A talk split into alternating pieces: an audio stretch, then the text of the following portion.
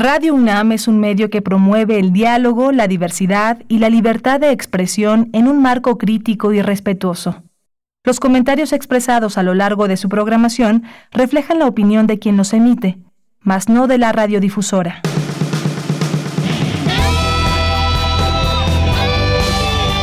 Prisma R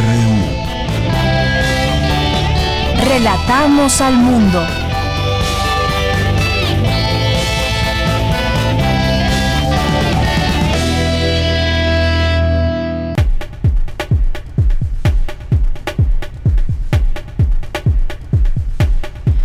¿Qué tal? Muy buenas tardes. Ya nos acompañan, esperamos que sí, que estén con nosotros de aquí a las tres de la tarde, todos los días, aquí de lunes a viernes, les acompañamos en estas frecuencias de nuestra Radio UNAM para traerles hasta ustedes la información más relevante de nuestra universidad, también la información de México y del mundo, el análisis también de los temas que se van planteando en México y el mundo, así que pues ojalá que se quede con nosotros, pero que también participen. Sus comentarios siempre son importantes en un medio de comunicación como este, como un medio público. Para este programa siempre es importante saber quiénes nos escuchan, qué piensan, qué preguntas tienen, qué inquietudes, así que no lo dejen de hacer. Por ahora, durante esta pandemia nos hemos podido comunicar con, con eh, muchos de ustedes a través de redes sociales, en arroba Prisma R U, ese es nuestro Twitter, y en el Facebook nos encuentran como Prisma R U.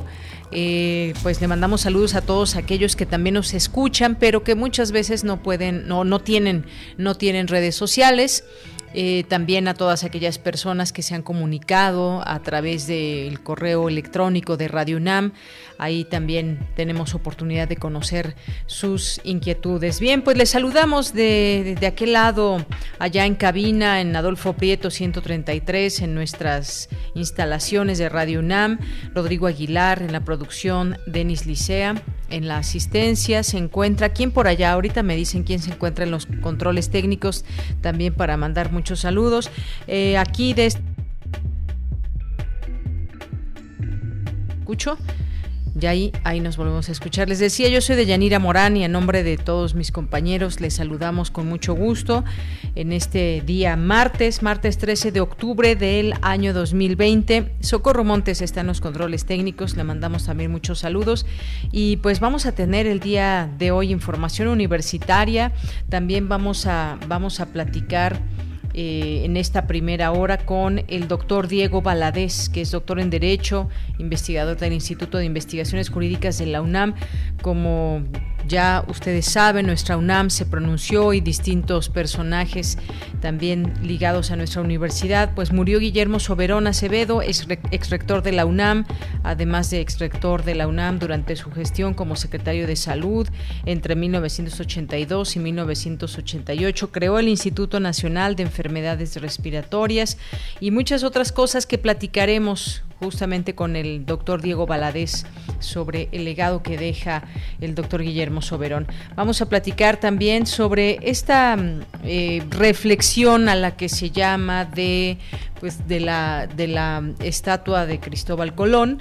Eh, por otra parte, también la reivindicación a Hidalgo, las disculpas por la conquista, la carta del presidente López Obrador al Papa y, bueno, esto que les decía, el gobierno de la Ciudad de México, que abre un debate o una reflexión sobre la permanencia de la estatua de Cristóbal Colón, ahora que no está y que está en, en trabajos, pues se insta también a esta reflexión. ¿Ustedes qué opinan sobre el tema? Vamos a platicar más adelante, vamos, vamos a escuchar su análisis de Gonzalo Sánchez de Tagle, que es historiador y abogado constitucionalista.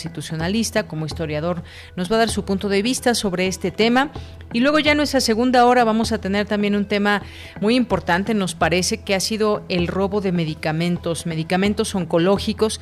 Como sabemos, ha habido eh, distintas manifestaciones en torno a que hay desabasto en los medicamentos eh, oncológicos para niños, sobre todo. Vamos a platicar con el licenciado Antonio Pascual, que es presidente de la Asociación Nacional de Farmacias de México. Este tipo de robo que fue catalogado por el presidente como un robo extraño, un robo extraño en estos, en estos momentos donde pues hay mucha gente que requiere sus medicamentos día con día. Eh, se dio a conocer es, de este robo no de manera inmediata y hay algunas situaciones en torno. Vamos a platicar con él.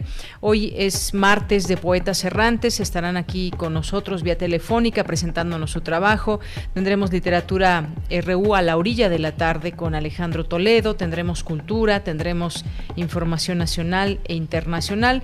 Así que no se pierdan hoy el programa, ahí tienen nuestras redes sociales. También mandamos muchos saludos a quienes vía streaming se conectan todos los días en doble u doble u doble u punto radio punto unam punto m x.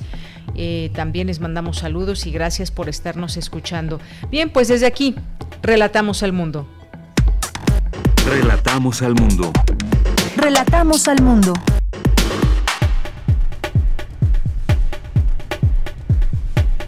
Una de la tarde con nueve minutos en este martes trece de octubre. En los temas universitarios, el legado del doctor Guillermo Soberón está en el desarrollo y fortalecimiento de la salud, la educación pública, la autonomía universitaria, la investigación científica y la cultura en México. Hoy se conmemora el Día Internacional para la Reducción de Desastres. Las misiones espaciales en las que participan los satélites de la UNAM podrían llegar nuevamente a la Luna en unos años. La pandemia por la COVID diecinueve podría contribuir al aumento de casos de suicidios debido al estrés que ha generado en las personas, señala Paulina Arenas Landgrave, académica de la Facultad de Psicología.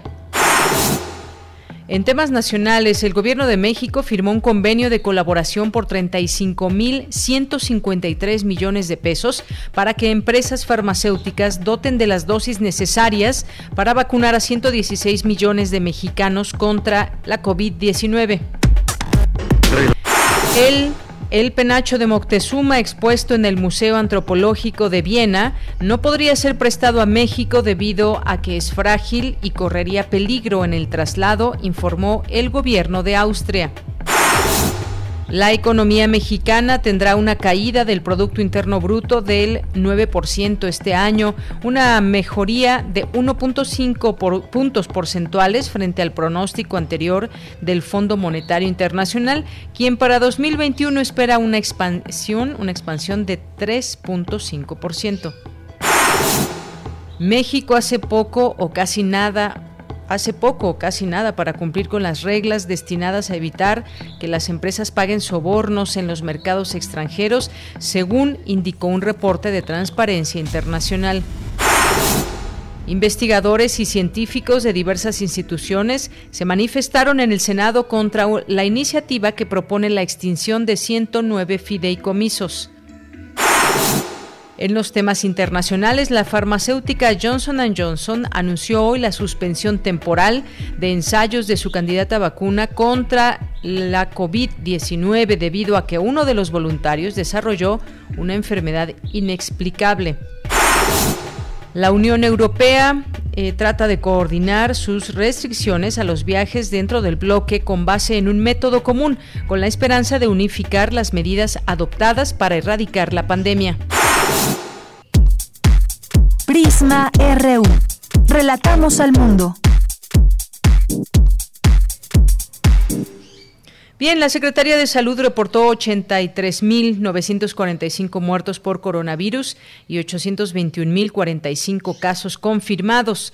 Por su parte, el canciller Marcelo Ebrard informó esta mañana en Palacio Nacional que el Gobierno de México firmó un convenio de colaboración con treinta y cinco, por treinta y cinco mil ciento cincuenta y tres millones de pesos para que empresas farmacéuticas doten de las dosis necesarias para vacunar a ciento dieciséis millones de mexicanos contra la COVID diecinueve. Vamos a escuchar al canciller Marcelo Ebrard. Es una muy buena noticia, porque de un compromiso general se tiene ahora ya un acuerdo específico, con tiempos, obligaciones contractuales. Evidentemente esas vacunas se cubrirán, se liquidarán cuando arriben a México, pero por ahora lo que se ha dado es un anticipo para que México tenga garantizado ese acceso. Si sumamos COVAX, AstraZeneca, Pfizer y CanSino, se estaría cubriendo a más de cien millones de mexicanas y mexicanos. Hay varias fases tres ya previstas para llevarse a cabo en México y que solamente enumero: Janssen de Estados Unidos, Sputnik cinco de Rusia, CanSino, que ya dije que se va a hacer fase tres en México, Novavax, CureVac de Alemania, Sanofi Pasteur de Francia y Reitera de Italia. Son los que nos han confirmado que harán fases tres en México, ya a cargo de la Secretaría de Salud y de las instancias regulatorias. A partir de hoy, México está en la misma condición que Estados Unidos, la Unión Europea y otros países del mundo. Tenemos ya asegurados los cupos necesarios y en las semanas siguientes, subsecuentes, habrá otras fases tres, porque la Secretaría de Salud tiene que ver cuáles de esas que acabo de enumerar, que son siete, deben ser útiles para México en los próximos meses. Bien, pues ahí la voz del canciller Marcelo Ebrard, y que son buenas noticias para México en este sentido. A decir del canciller, nos pondría en una situación en la que se encuentran eh, para recibir estas vacunas al nivel de la Unión Europea o de Estados Unidos. Hubo un enlace también por la mañana para hablar de este tema eh, con una persona de China que habló justamente sobre este tema de las vacunas. Eh, en su momento también tomó la palabra el secretario de de Salud, Jorge Alcocer, quien a una pregunta expresa de cuándo podrían comenzar estas eh, vacunas ya a ponerse en las personas, bueno, pues dijo que podría ser en diciembre. Podría ser, no hay fechas exactas, están eh, justamente en la fase tres, estas distintas vacunas que mencionó el canciller, y de ello estaremos muy, muy atentos. Continuamos. Campus R U.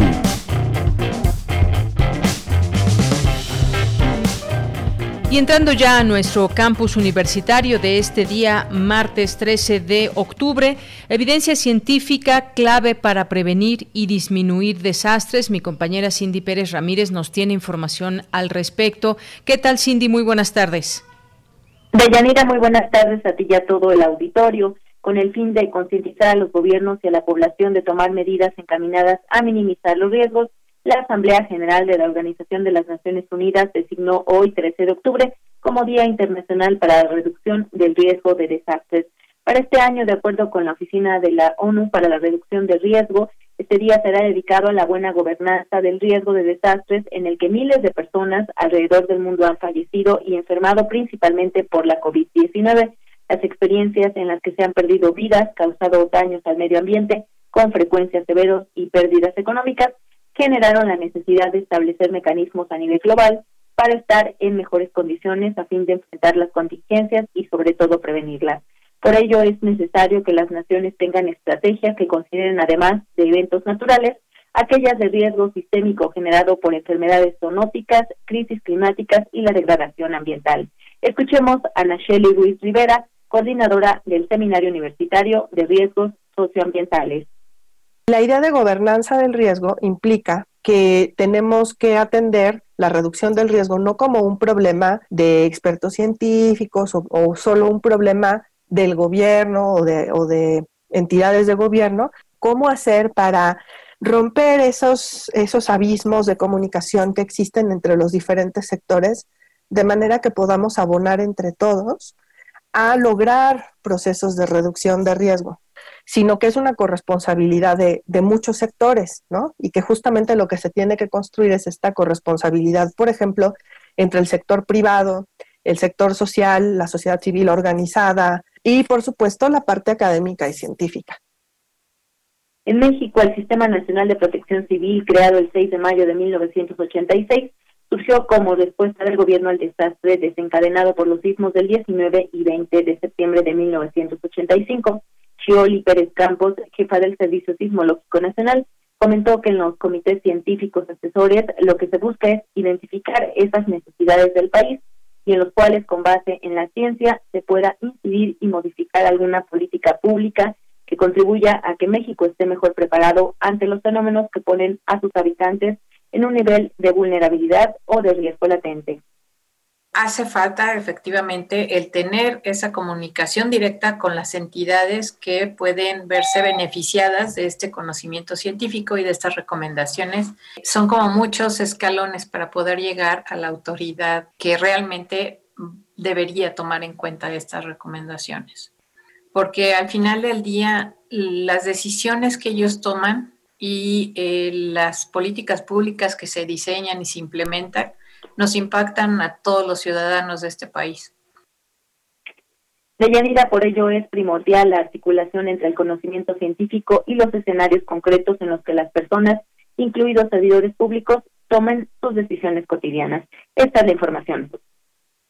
Bien, Cindy, muchísimas gracias. Gracias por esta información. Muy buenas tardes. Muy buenas tardes.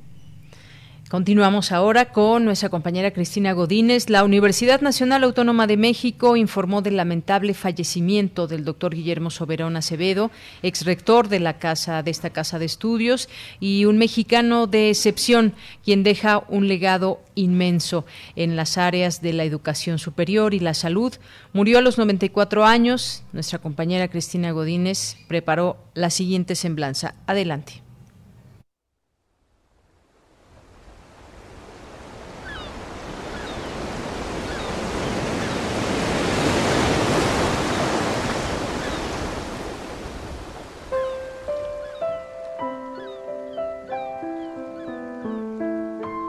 Guillermo Soberón Acevedo nació el veintinueve de diciembre de mil novecientos veinticinco en Iguala, Guerrero. Realizó sus estudios profesionales en la Escuela Nacional de Medicina de la UNAM en mil novecientos cuarenta y nueve.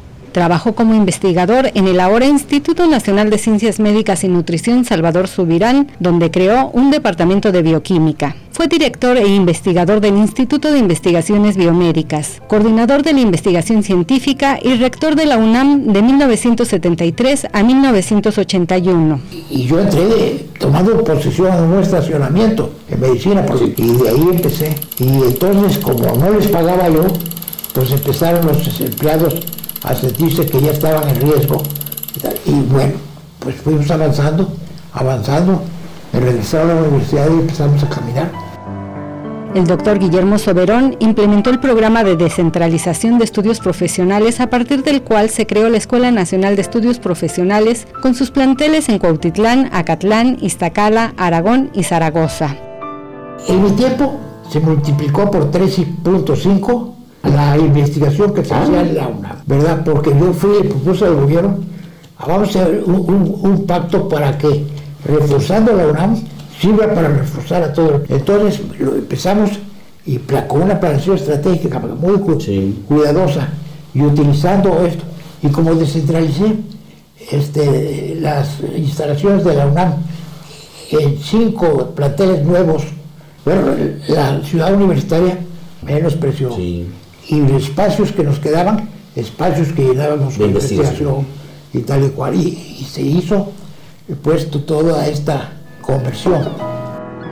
Impulsó el crecimiento del posgrado, el sistema de universidad abierta y la creación del Centro de Investigación en Matemáticas Aplicadas y en Sistemas, de estudios sobre la universidad, de ciencias de la atmósfera, de ciencias del mar y limnología, al igual que los institutos de investigaciones antropológicas, de filológicas y de ingeniería. Aumentó la descentralización de proyectos y programas en diferentes puntos del país como una forma de promover el desarrollo científico a nivel nacional. Entre ellos están el Observatorio Astronómico de San Pedro Mártir, las estaciones biológicas de Chamela y los Tuxtlas, la Estación Regional del Noroeste del Instituto de Geología, y adquirió el buque oceanográfico El Puma. Propició el surgimiento de la Ciudad de la Investigación Científica, formada por las nuevas instalaciones de la Facultad de Ciencias, así como los centros e institutos de investigación científica y su coordinación. Guillermo Soberón fue artífice del Centro Cultural Universitario y del Espacio Escultórico. Con su apoyo se llevaron a cabo reconstrucciones Construcciones en el Museo Universitario del Chopo, el Palacio de Santo Domingo y el antiguo Palacio de Minería.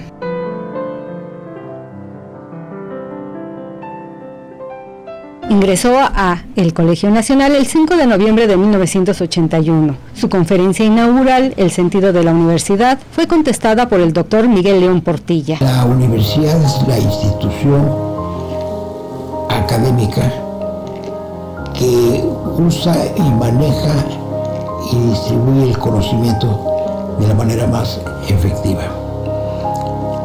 Eh, por eso, la riqueza de un país tiene que medirse por el número de universidades que tiene y por la calidad de esas instituciones educativas.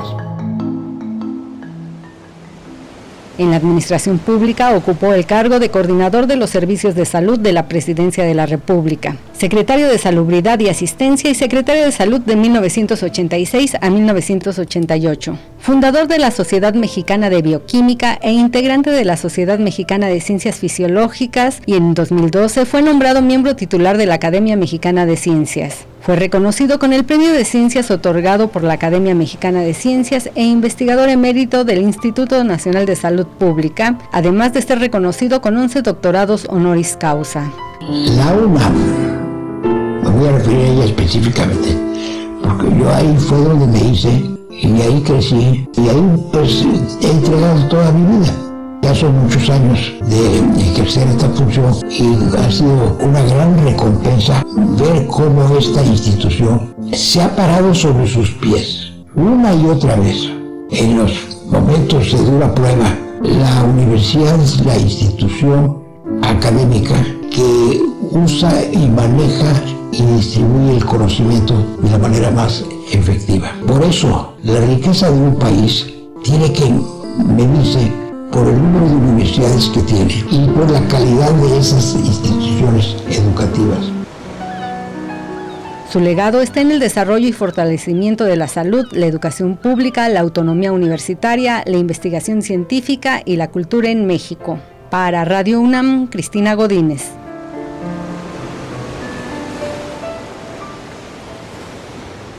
Bien, pues muchas gracias a mi compañera Cristina Godínez por esta por esta semblanza del doctor eh, Guillermo Soberón.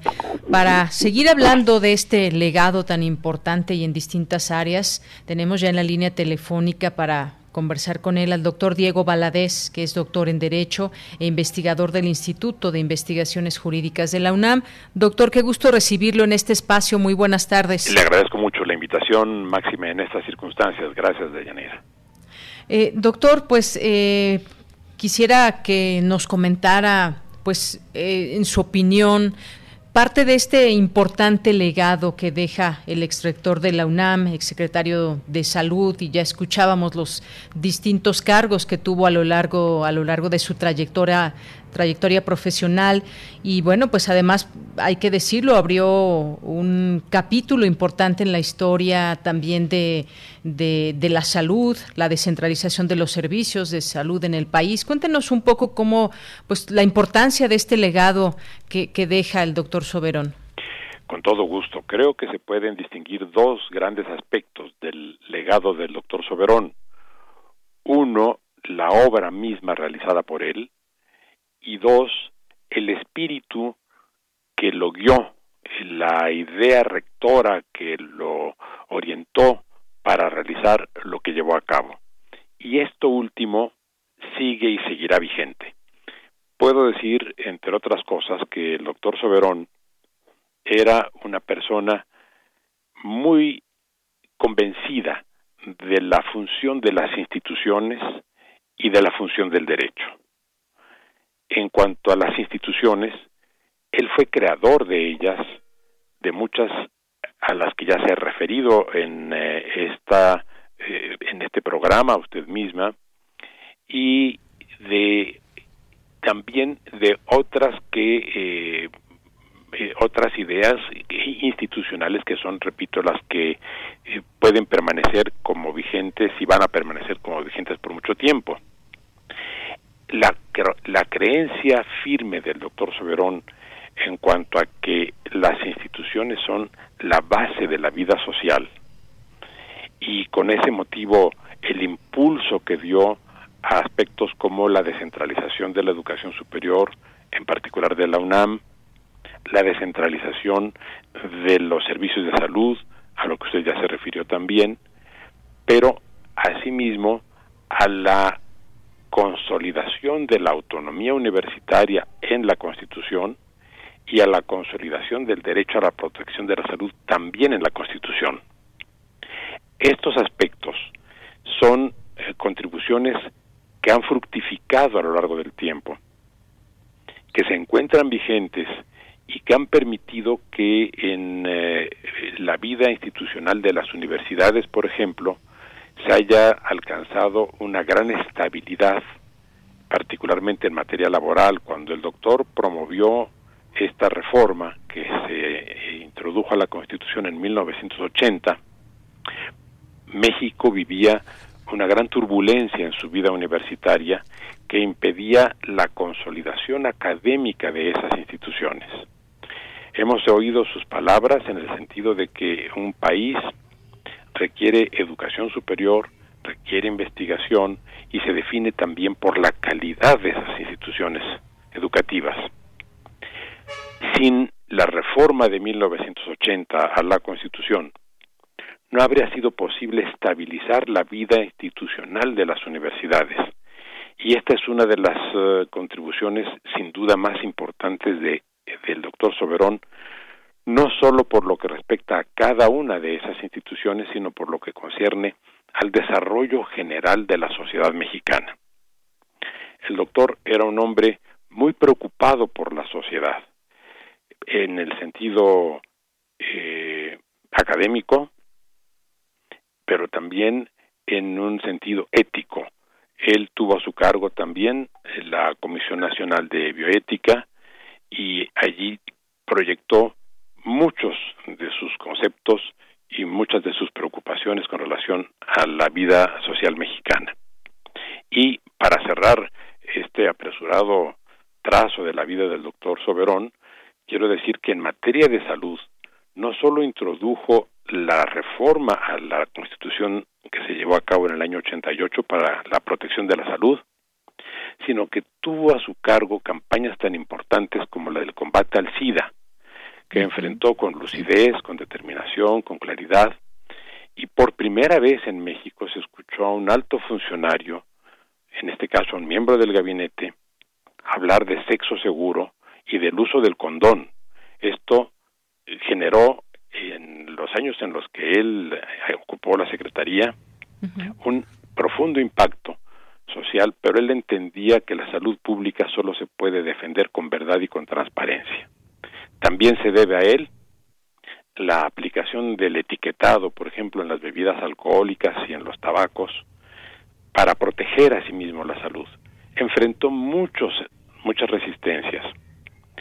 Tuvo que resistir presiones políticas, eh, mediáticas y del sector privado muy importantes, pero acabó convenciendo a todos porque demostró que tenía la razón en cuanto a defender la salud pública y que actuaba de buena fe. Efectivamente, doctor, son muchos momentos que, que pues... que vivió y que promovió la salud. Usted nos decía también eh, la función de las instituciones y del derecho, porque muchas veces para encauzar temas de salud se requiere hacer grandes reformas, se requiere acudir a la, a la Constitución.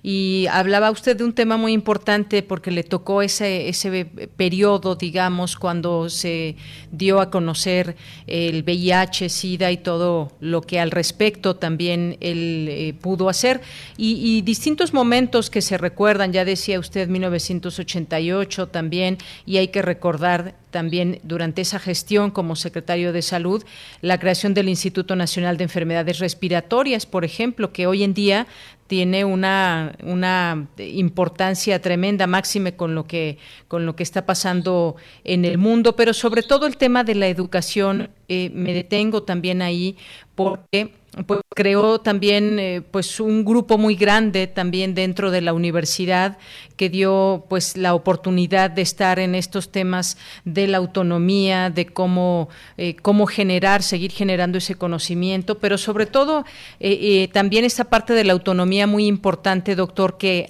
ha hecho también lo que es hoy en día nuestra querida Casa de Estudios. Así es.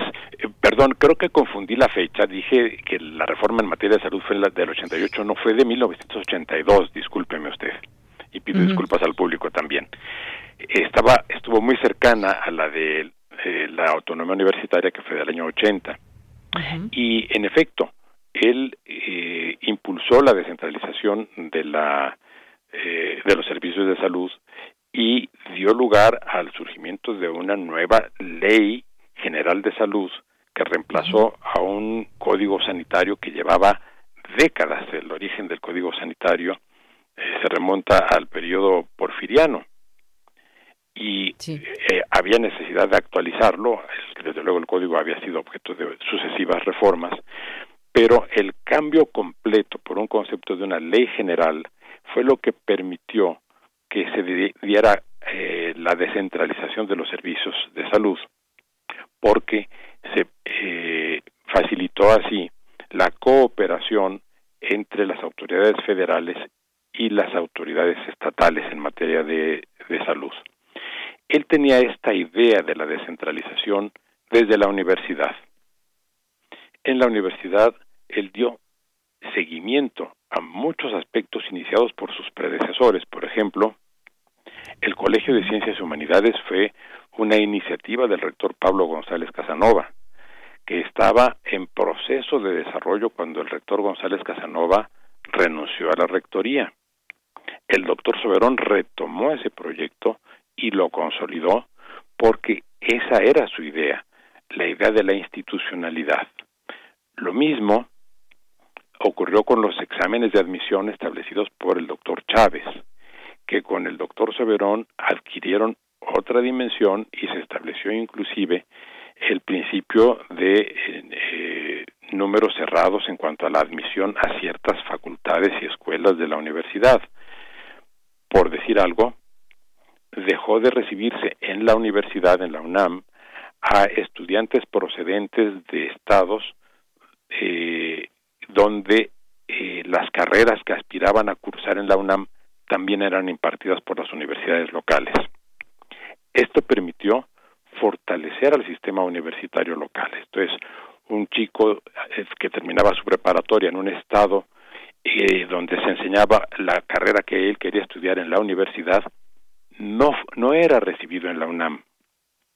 No por discriminación, todo lo contrario, sino para dar oportunidad a que se consolidaran esas mismas carreras, permitiendo que los estados y las universidades locales retuvieran a sus mejores estudiantes y los formaran allí. Esto es lo que hoy se traduce en un gran sistema universitario nacional. La UNAM es una gran institución a la que pertenecemos muchos universitarios, pero podemos sentirnos orgullosos de que en el resto del país hay también instituciones muy sólidas y muy prósperas en lo académico, que lamentablemente no están recibiendo o no han recibido por décadas los apoyos económicos requeridos, pero que han hecho un gran esfuerzo por consolidar su planta académica y por eh, formar profesionales de muy alto nivel. México le debe mucho en eso a la visión y a la determinación de Guillermo Soberón. Bien, doctor.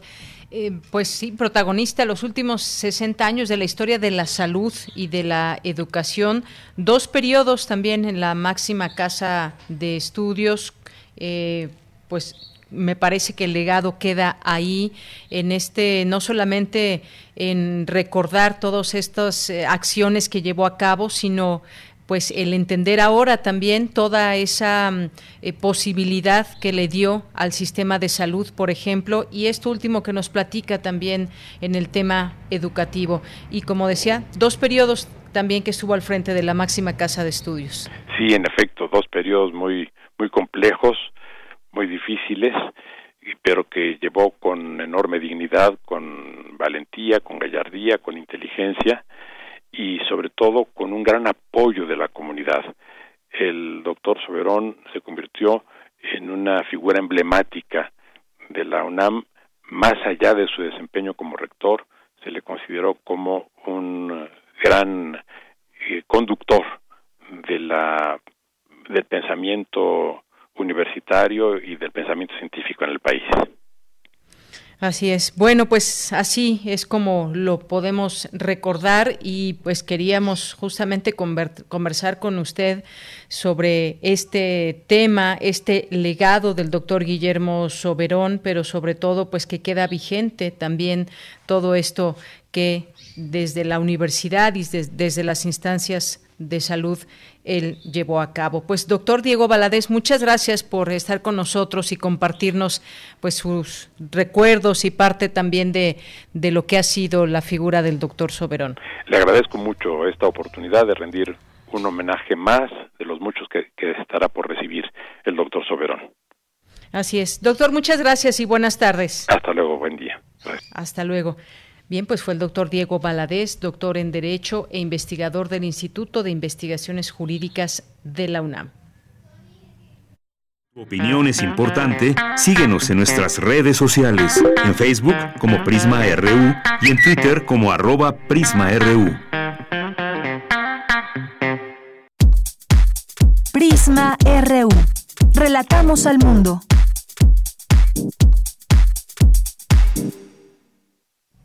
Bien, es la una, la una con treinta y ocho minutos y pues ya estamos aquí conectados vía telefónica con Gonzalo Sánchez de Tagle. Ustedes ya lo conocen, él es historiador y abogado constitucionalista. ¿Qué tal, Gonzalo? ¿Cómo estás? Muy buenas tardes. Buenas tardes, Deyanira. Gusto saludarte a ti, a quienes nos escuchan. Gracias, Gonzalo. Oye, pues varias cosas el día de hoy. Vámonos con, con lo primero. Reivindicar a Hidalgo y disculpas por la conquista en esta carta del presidente López Obrador al Papa, que bueno, pues el fin de semana pasado estuvo allá en, en pues en París, en el Vaticano, eh, también ahora en Austria, la esposa del presidente. Y bueno, pues qué decir de todo esto, ¿qué te parece este este tema donde pues se hacen estas estas peticiones directamente al Papa Francisco? Eh, mira, en primer lugar, como como siempre lo, lo digo, pero sobre todo en este caso, eh, es una discusión compleja porque todos en primera instancia, así digamos de bote pronto, tenemos una posición y es un tema muy sensible, obviamente habla de nuestra historia y de nuestro pasado. Me parece que de, de forma superficial esta solicitud de, de disculpa al gobierno de España y al Vaticano puede tener una, un, un viso positivo en el sentido que pondría en el contexto de los festejos de los quinientos años de la caída de México Tenochtitlan a las comunidades indígenas en el centro de todo lo que se vaya a hacer, e incluso podría prestarse a una reflexión histórica sobre el papel de las comunidades indígenas en nuestro país. Ahora, eh, eh, el historiador Hobsbawm decía que la historia tiene dos funciones o dos utilidades en el presente, por supuesto. Uno es justificar proyectos políticos o ideológicos vigentes y actuales, o por otro lado, entender e interpretar el pasado con la finalidad de modificar nuestra realidad y nuestro futuro, que es mucho más profundo y es mucho más útil. Ahora, para hacer eso, se necesitan dos condiciones. La primera es no juzgar el pasado con una perspectiva actual, es decir, con valores éticos, morales, políticos social, o sociales de hoy, sino entender el pasado como parte de un proceso histórico determinado, y en ese sentido reconocer que tanto la historia, es decir, el pasado, como nosotros somos resultado de un proceso con rupturas y continuidades, es decir, somos nosotros hoy mismo consecuencia del pasado y causa del futuro. En esa medida, el proceso histórico que se desarrolló en esta tierra en mil quinientos diecinueve al mil quinientos veintiuno implicó eh, el encuentro de dos culturas autónomas que crearon como consecuencia una nueva. Y en esa medida, y solo en esa perspectiva, es que me parece que la disculpa o las disculpas que pretende este gobierno son superficiales como procesos y en todo caso representarían simplemente un símbolo nacionalista en el contexto de, de, de estos festejos. Y en ese sentido, Deyanira, me parece que incluso podría ser absurdo, por ponerte un ejemplo, me parece que, que, que sería lo mismo que el gobierno actual de Túnez le exigiera al gobierno de Italia una disculpa por la destrucción de Cartago, o que el gobierno de Israel le ofreciera o le exigiera una disculpa a Italia por la destrucción de Jerusalén en la Primera Guerra Judeo-Romana. Pero si nos vamos más allá, pues eh, si entre disculpas estamos, pues los descendientes de los tlaxcaltecas, los eh, huejotzincas, los matlatzincas, podrían exigir a los descendientes de los mexicas igualmente una disculpa por la violencia a la que fueron sometidas durante tanto tiempo. En ese sentido sería mi primera reflexión, porque creo que es muy importante salirnos de, de las primeras reacciones eh, emocionales de estos temas y pensar la historia como un proceso que nos sirva en el presente. Bien, Gonzalo, pues como sabemos ya en otro momento el presidente había expresado algunas manifestaciones en torno a estas eh, disculpas. Ahora que viajó su esposa Beatriz Gutiérrez eh, Müller, se reunió el sábado pasado con el Papa Francisco, le entregó esta carta del presidente donde insiste que la Iglesia, la Iglesia Católica debe ofrecer disculpas en dos mil veintiuno cuando se cumplen quinientos años de la conquista. Eh, y bueno, pues en esta carta le pide al pontífice reivindicar la figura de Miguel Hidalgo y José María Morelos, sacerdotes mexicanos que encabezaron la lucha por la independencia y que presuntamente la Iglesia los excomulgó. Y al mismo tiempo, pues solicita, hasta donde se sabe en esta carta, le solicita al Vaticano el préstamo de tres códices y el mapa de Tenochtitlán. Estas son las, las peticiones que, que se hacen. Y bueno, pues la, la esposa del presidente, que es eh, presidenta del Consejo Honorario de Memoria Histórica y Cultural de México, hizo esta entrega también al, al presidente de Italia, Sergio Mattarella, en la que se le pide que le preste temporalmente dos códices históricos. Es, eh, pues sin duda, un tema que se puede platicar desde esa perspectiva histórica, más allá de las opiniones que podamos tener en torno a esto, Gonzalo. Sí, la, la, la, la solicitud de los códices, incluso el penacho de Moctezuma, que en realidad se cree que sí, no era del propio Moctezuma, eh, etcétera, pues podrían ser un buen elemento para estudiar, exponerlos aquí en México. En realidad me parece que, que, que, que digamos, es intrascendente en la medida en la que si no los prestan o no los prestan, bueno, está bien, ¿no? Pero no creo que sea el, el verdadero meollo del asunto de, de los festejos eh, y los, los quinientos años de la conquista de, de México Tenochtitlán. Para mí, eh, me parece, y, y pongo el ejemplo de Hidalgo y Morelos, que es una visión de la historia muy binaria. Esa historia de bronce, eh, derivada, digamos, de nuestra tradición nacionalista, en donde observamos siempre dos bandos, están los buenos y los malos, los ganadores y los vencedores, que en realidad nos hace perder de vista que la historia es mucho más compleja y que son procesos que evolucionan y se van transformando poco a poco. En ese sentido, creo que le viene bien al presidente a su retórica binaria, es decir, él, la realidad, tanto como el pasado, lo pone en términos de buenos y malos, y en este caso, con el mismo pontífice, con el Papa, pues tratar de reivindicar a Hidalgo y a Morelos, me parece que es consecuente con esa visión, es decir, tratar incluso de santificarlos como parte de, de, de nuestro pasado nacional y el panteón histórico. Yo lo que sostengo y propongo, Deyanira, es que este proceso, este año, el siguiente año, los festejos, debería de llevarnos una verdadera revisión eh, profunda de la historia, pero no solo sobre el pasado, porque si vemos el pasado congelado en mil quinientos veintiuno, pues a lo mejor nos ayudará mucho para ganar el juego este de mesa de maratón, pero nada más. Si en realidad no lo vemos con una perspectiva actual, de nada nos servirá. Y en ese sentido de- debería este, este aniversario a cu- llevar a cuestionarnos por qué hemos sido como hemos sido con las comunidades indígenas, por qué los pueblos originarios siguen siendo los más pobres eh, en el país, por qué existen esas condiciones de desigualdad tan profundas en el país, por qué seguimos oprimiendo a los obreros y a los campesinos en nuestro país. Yo creo al final del día que si no hacemos un proceso eh, de revisión actual de las condiciones eh, eh, vigentes con los pueblos indígenas y campesinos, pues será un, un aniversario más, pero será irrelevante porque no nos llevará a nada. Qué bueno que se ofrezcan disculpas en caso de que, de que eventualmente se haga, porque sería uh-huh. un reconocimiento a esa opresión. Pero más allá del mero acto simbólico, no nos servirá de absolutamente de nada. Bien, Gonzalo, pues fíjate, además eh, el penacho de Moctezuma, expuesto en el Museo Antro- Antropológico de Viena, no podrá ser prestado a México debido a que es frágil, correría peligro en el traslado, eso ya lo dijo el gobierno de Austria, así que esta, esta es una petición, pero eh, un tanto difícil de llevarse a cabo. Y luego está otro, otro tema, hoy leía la rayuela de la jornada que dice, entre los primeros negocios de Cristóbal Colón en el Nuevo Mundo estuvo el enviar quinientos cincuenta esclavos indígenas para subastarlos, será para celebrarlo. Y bueno, esto lo traigo a colación porque se retiró la estatua de, de Colón y esto ha encendido un debate sobre la historia de América.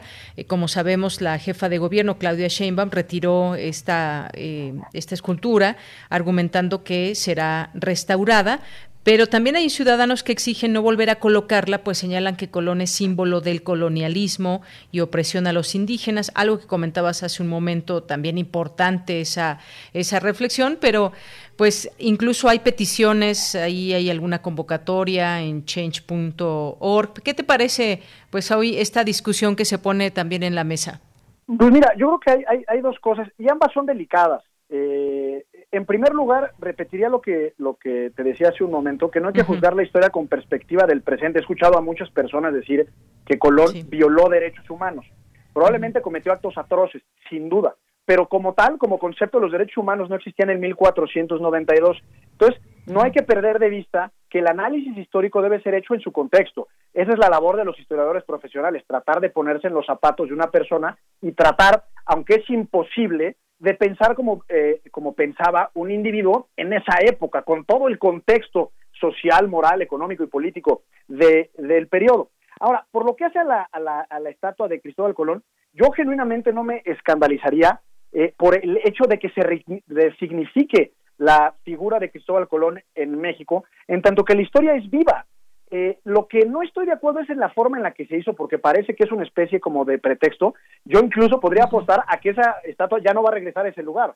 Eh, las condiciones eh, sociales y políticas del país son tan, tan, digamos, anticlimáticas para la negociación y el consenso que no veo las condiciones como para que la regresen sin algún buen movimiento popular. Lo que me parecería correcto es que a partir de, de ese retiro de la estatua de Cristóbal Colón, se, de, de nueva cuenta, reitero, se haga un proceso de revisión, no del pasado y si, si uh-huh. los negocios de Colón implicaron eh, la venta de esclavos, sino realmente cuál es el proceso actual que sigue siendo vivo y vigente del neocolonialismo el día de hoy, que ese neocolonialismo implica precisamente tener, a, tener como sociedad, me refiero, a, a, a diez o quince millones de personas que resultan son indígenas eh, en condiciones de extrema pobreza, tener al campo sometido a intereses patrimoniales y de grandes corporaciones. Eso implica eh, el neocolonialismo. Eh, neocolonialismo también implica eh, la obra, la mega obra de infraestructura del Tren Maya sin reconocer eh, los derechos de las comunidades originarias y que ahí viven. Eso debería llevarnos, eh, la, a eso debería llevarnos una reflexión como la estatua de Cristóbal Colón. Lo, lo, lo demás me parece que es lo de menos en el sentido que es cosmético. Podemos tener veinticinco estatuas de Cristóbal Colón en el Paseo de la Reforma o una por entidad federativa. Creo que es irrelevante en sí mismo. Lo que importa es el símbolo, pero el símbolo traído, digamos, viajado en el tiempo al día de hoy, no que pasó en mil cuatrocientos noventa y dos. Claro. Gonzalo, voy a leer alguna pequeña parte de lo que dicen estas, estas convocatorias, que me parece que abonan también a este debate importante, como dices, como desde qué perspectiva vemos la historia, si es una perspectiva del presente y, y, y de qué manera también eh, pues vamos entendiendo esta situación. Esta convocatoria o una de las convocatorias fue lanzada por colectivos que consideran trascendental retirar símbolos y monumentos impuestos como historia patria junto con la religión católica y el idioma español. Eh, también por aquí dice, asumimos como acto soberano el derribo de monumentos execrables y como homenaje a los millones de indígenas y afrodescendientes masacrados, nuestros ancestros. Honramos su memoria y su lucha, se lee en uno de los comunicados. Recalca también que la llegada de Colón fue en estricto sentido una invasión, no un descubrimiento. No hay razón para que se honre y celebre a Cristóbal Colón. No fue un héroe, señala. Respecto a los posicionamientos, bueno, pues la jefa de gobierno llama a hacer esta, esta reflexión sobre la permanencia de la estatua y bueno, pudimos ver que alrededor de donde se encuent- encontraba esta estatua hace unos días, pues hay alguna serie de, de consignas en torno a lo que significa esta, esta figura. Pues simplemente abonando un poco también a lo, a lo que opinan distintos colectivos o personas que se unen a esta, a esta postura. Sí, mira, yo te decía, para mí la historia, eh, a diferencia del pasado, la, la, la historia no es estática, sino que implica, eh, digamos, las reformulaciones en la, por, en la manera que vemos ese pasado. Es decir, cada generación tiene el derecho a reinterpretar eh, su propio pasado. Eh, y en ese sentido, los símbolos y los monumentos, pues corren esa misma suerte. Eh, si como sociedad mexicana eh, estimamos, más allá de si estoy o no estoy de acuerdo, que la figura de Cristóbal Colón, pues es, eh, eh, hay que derribarla, pues podría, la derribamos, es decir, no, no estamos atados de manos, lo contrario sería ver la historia como un anticuario. Eh, pero, pero también creo que hay que conciliarnos con nuestro propio pasado.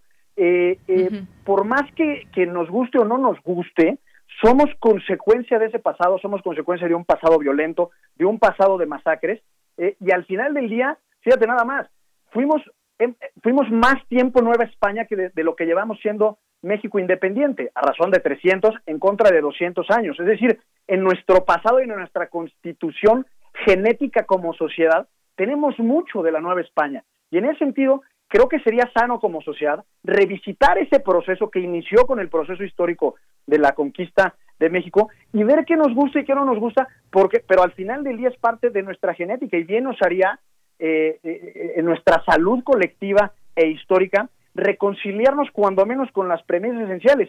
Y por lo que hace el comentario de si, de si fue un descubrimiento o una invasión, yo recomendaría uh-huh. en este espacio Eh, revisar sí. la obra eh, eh, magnífica de Edmundo O'Gorman que se llama La Invención de América.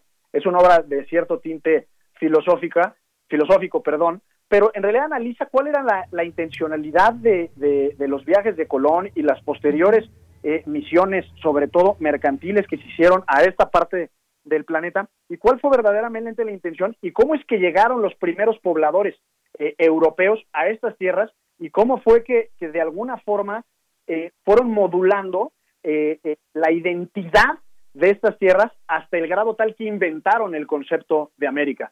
Eh, es una visión, por supuesto, occidental, eh, pero es muy uh-huh. relevante también para entender el proceso en mil cuatrocientos noventa y dos y el primer periodo histórico que se llamó el, el proceso antillano antes de que llegaran en mil quinientos diecisiete los españoles a, a la península de Yucatán.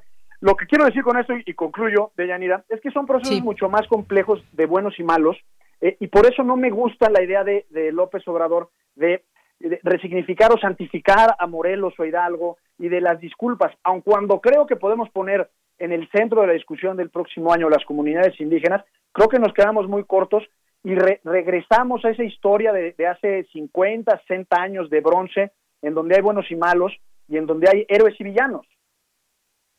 Bien, Gonzalo, pues no me resta más que agradecerte estas eh, reflexiones. Me parece que también es una reflexión que debe hacerse en el ámbito eh, con la sociedad, pero sobre todo también escuchar a los historiadores. Por eso queríamos escuchar también tu opinión sobre este tema como historiador y sin duda pues un tema polémico, y nos quedamos no, con esta parte donde nos dices cómo entender la historia también desde nuestro presente y sobre todo también tener una gama amplia de, de conocimientos. Este libro aquí que nos que nos dices de Edmundo O'Gorman, pues también lo, lo tomamos aquí como una una recomendación en este en este día.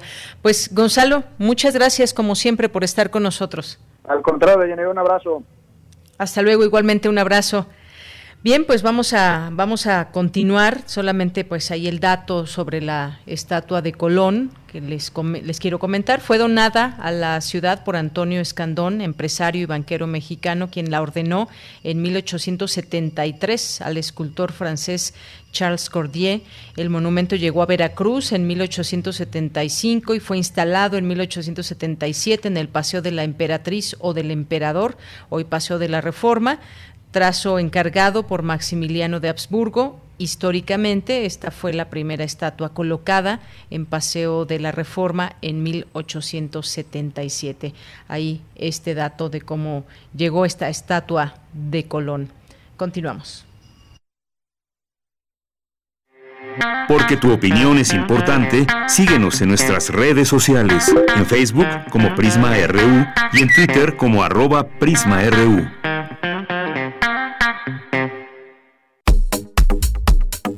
Nacional R U.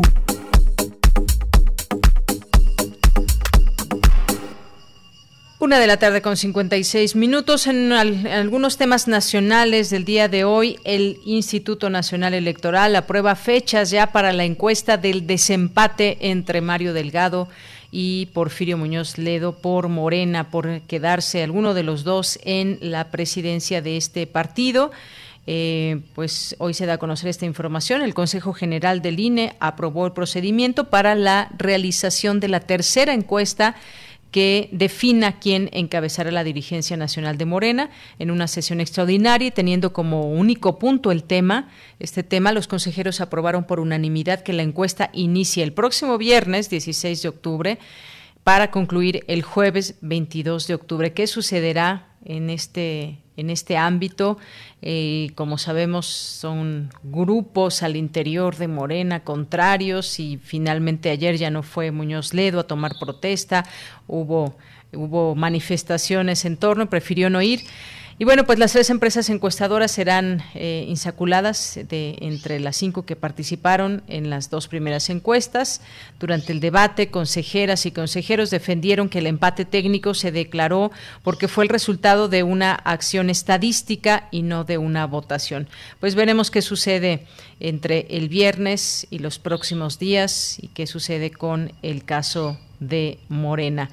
En otro tema también les comento que congela la U I F más de mil cuentas ligadas a catorce bandas delictivas en Ciudad de México. Esta nota de la jornada dice que la Unidad de Inteligencia Financiera de la Secretaría de Hacienda logró congelar las cuentas bancarias de mil trescientas cincuenta y dos personas físicas y morales relacionadas con catorce grupos delictivos que operan en la Ciudad de México como parte de la Operación Zócalo, entre las cuales se identificaron a mil cuatrocientos sesenta y seis sujetos y un monto total de movimientos relevantes por más de cuatro mil millones de pesos. Bueno, pues vaya cantidad que se da a conocer.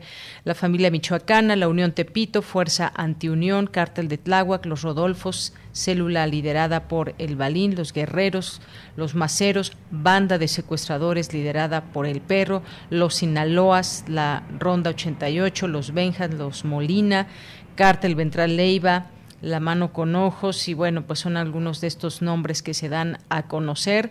Y el titular de la U I F, Santiago Nieto, dijo que se presentaron denuncias en contra de cuarenta y dos personas, entre ellas veinticinco personas físicas, diecisiete morales, por este eh, un monto total de movimientos inusuales de dos mil seiscientos ochenta y ocho millones de pesos en depósitos y dos mil ciento catorce millones de pesos en retiros. Bueno, pues así esta información. Eh, también antes de concluir el gobierno de Calderón, se firmó contrato por diecinueve millones de dólares con empresa ligada a García Luna, da a conocer el presidente López Obrador. Reveló que dos días antes de que concluyera el sexenio de Felipe Calderón, el gobierno federal firmó un contrato con una empresa ligada a Genaro García Luna, exsecretario de Seguridad Pública y hoy detenido en Estados Unidos por presuntos nexos con el narcotráfico, por diecinueve millones de dólares, y de los que aún se deben casi seis millones de dólares. Bien, pues con esto nos vamos al corte, ya son las dos de la tarde en punto. Vamos a hacer este corte y regresamos a la segunda hora de Prisma R U. Prisma R U. Relatamos al mundo.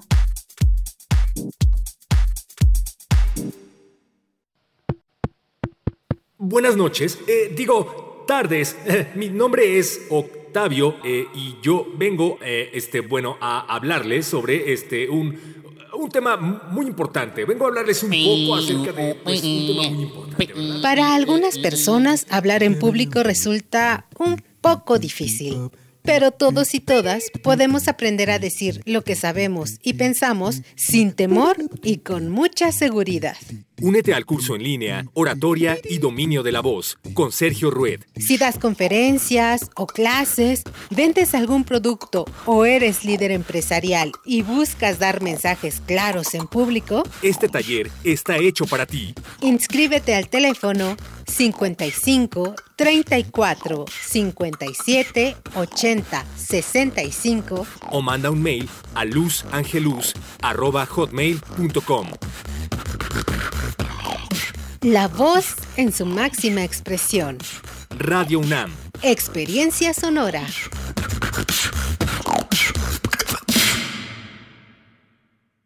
Somos el Tribunal Electoral de la Ciudad de México. ¿Sabías que contamos con una defensoría pública, gratuita y abierta a la ciudadanía? Conoce cómo hacer valer tus derechos político-electorales en elecciones y procesos de participación ciudadana en pueblos, barrios originarios, comunidades indígenas y colonias de la ciudad. Contáctanos en defensoría electoral punto t s d m x punto org punto m x o al cincuenta y cinco, cincuenta y tres, cuarenta, cuarenta y seis, cuarenta y uno. Tribunal Electoral de la Ciudad de México, garantizando justicia en tu elección. Mi papá ya estaba tendido en una cama a causa de la cirrosis hepática. Tomaba mucho. Cuando mi padre murió, ya nada más se incorporó y vomitó un pedazo de sangre, se ajustó y murió. Mi hermano Martín murió a causa de las drogas y el alcoholismo. No te tenías que morir, primero mi papá y luego tú. Resultado del alcohol, me quitó a las personas que más amé en la vida, las hizo sufrir. El mundo de las drogas no es un lugar feliz. Busca la línea de la vida, ochocientos, novecientos once, dos mil. Porque tu opinión es importante, síguenos en nuestras redes sociales, en Facebook como Prisma R U y en Twitter como arroba Prisma R U. Continuamos, son las dos de la tarde con tres minutos. Gracias por continuar en esta segunda hora de Prisma R U. Siempre nos da mucho gusto saber que están ahí atentos, pendientes, que nos envían mensajes, preguntas, dudas, comentarios, sugerencias y demás en arroba Prisma R U en Twitter, Prisma R U en Facebook. Iniciamos esta segunda hora donde vamos a tener aún más información, así que agradecemos esta presencia. Vamos a, vamos a tener información universitaria, información eh, internacional, cultura, vamos a tener aquí poesía, literatura, así que no se vaya, aún nos resta eh, una hora que queremos que nos acompañen, que sean parte, parte de este, de este programa. Bien, pues mandamos saludos a ver quiénes nos están escribiendo por aquí en nuestras redes sociales. R. Guillermo nos dice, perfecto que el vehemente historiador entrevistado escriba libros de historia, según su visión es correcto, pero que deje al presidente hacer su labor, no se trata de protagonismos, el mensaje político es claro y sobrepasa el tema de la historia. Gracias, R. Guillermo. También Abel Fernández manda saludos a todo el equipo desde su aula virtual. Bueno, pues ahí como profesor, también siendo parte de estos... Pues de, de estos tiempos donde ha cambiado la forma de comunicarnos, pero ahí está, presente también como profesor. Saludos, saludos Abel, eh, saludos también le mandamos a Hey Joe, dice, pueden compartir la sugerencia bibliográfica del el historiador Gonzalo Sánchez de Tagle. Ahorita seguramente como está aquí arrobado nos pasará bien el dato, es de Edmundo Gorman. Ahorita nos, nos pasa el, el título. Muchas gracias. Jorge Fra, José Luis León también nos dice, la intervención del abogado me recuerda un chiste en, en inglés. Bueno, aquí lo escribe en inglés. Dice, nuestra, en nuestro caso podemos buscar en España, en Austria, en el Vaticano. Gracias, gracias José Luis. ¿Y quién más está por aquí? Alejandro Ortiz, que nos dice, eh, aquí también nos manda, nos manda saludos. Muchas gracias. Mario Navarrete Real, aquí nos manda un, un video. ¿Dónde anda por ahí hoy Mario? Muchas gracias. Creo que es la Roma. A ver, no, no identifico muy bien. Muchas gracias. Gracias por eh, estos, estos videos. Eh, Esteban Rodríguez también. Muchas gracias. Javier G J, Jean-François Charrier. Javier G J nos dice, buenas tardes, aquí se permanece a la escucha, estamos comenzando el ciclo escolar recién esta semana en la Facultad de Filosofía y Letras con los horarios un tanto revueltos, hay días en que puedo escucharlos y otros no. Un saludo a todo el equipo de Prisma R U. Bueno, pues cuando puedas, aquí sabes que eres bienvenido, Javier, y nos da mucho gusto que te hagas presente cuando puedas sintonizarnos. Guerrero, también le mandamos muchos saludos, le mandamos muchos saludos también a, a Claudia, a Manu X, a Mario Navarrete, a Juan Stack también, hola, Luis M. García, Ana García Angelín, Daniel Barajas Romero, a nuestros amigos de la Cátedra Bergman, Carlos Andrés eh, Pelestor, eh, Carlos Andrés y Culturatría también, Santiago Leite, Oscar, eh, muchas gracias, los seguimos leyendo sin duda alguna, así que no dejen de escribir, ya tienes, Heyo, esta referencia que hacía eh, Gonzalo. Muchas gracias. Antonio Valdés también nos dice, justo de este tema hablábamos ayer en clase, hoy martes los dejo porque a las dos tengo clase. Bueno, pues Antonio, que te vaya muy bien en tu clase. Motif también por aquí, que nos dice, la historia tiene muchos, eh, tiene hechos lamentables para la humanidad, están condensados en esa materia. El presente deberíamos movilizarnos todos los mexicanos para defender la tierra maya ante eh, el Tren Maya. En dos mil veintiuno exigiremos que AMLO nos pida perdón, dice aquí Motif. Muchas gracias por sus mensajes. La intervención de América de Edmundo O'Gorman es la referencia que nos, que nos hacía Gonzalo. Bien, pues vámonos a la información. Satélites de la UNAM, parte fundamental de las principales misiones espaciales del mundo. Ya está Dulce García, a quien saludo con mucho gusto. ¿Qué tal, Dulce? Muy buenas tardes.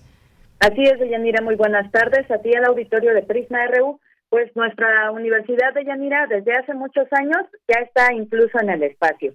Y bueno, es que en el marco de la Semana Mundial del Espacio, Alejandro Fará, académico del Instituto de Astronomía, ofreció la conferencia Los Satélites Universitarios, en la que explicó por qué después del primer alunizaje no se había pensado en volver a la Luna y por qué se piensa volver ahora. Vamos a escucharlo.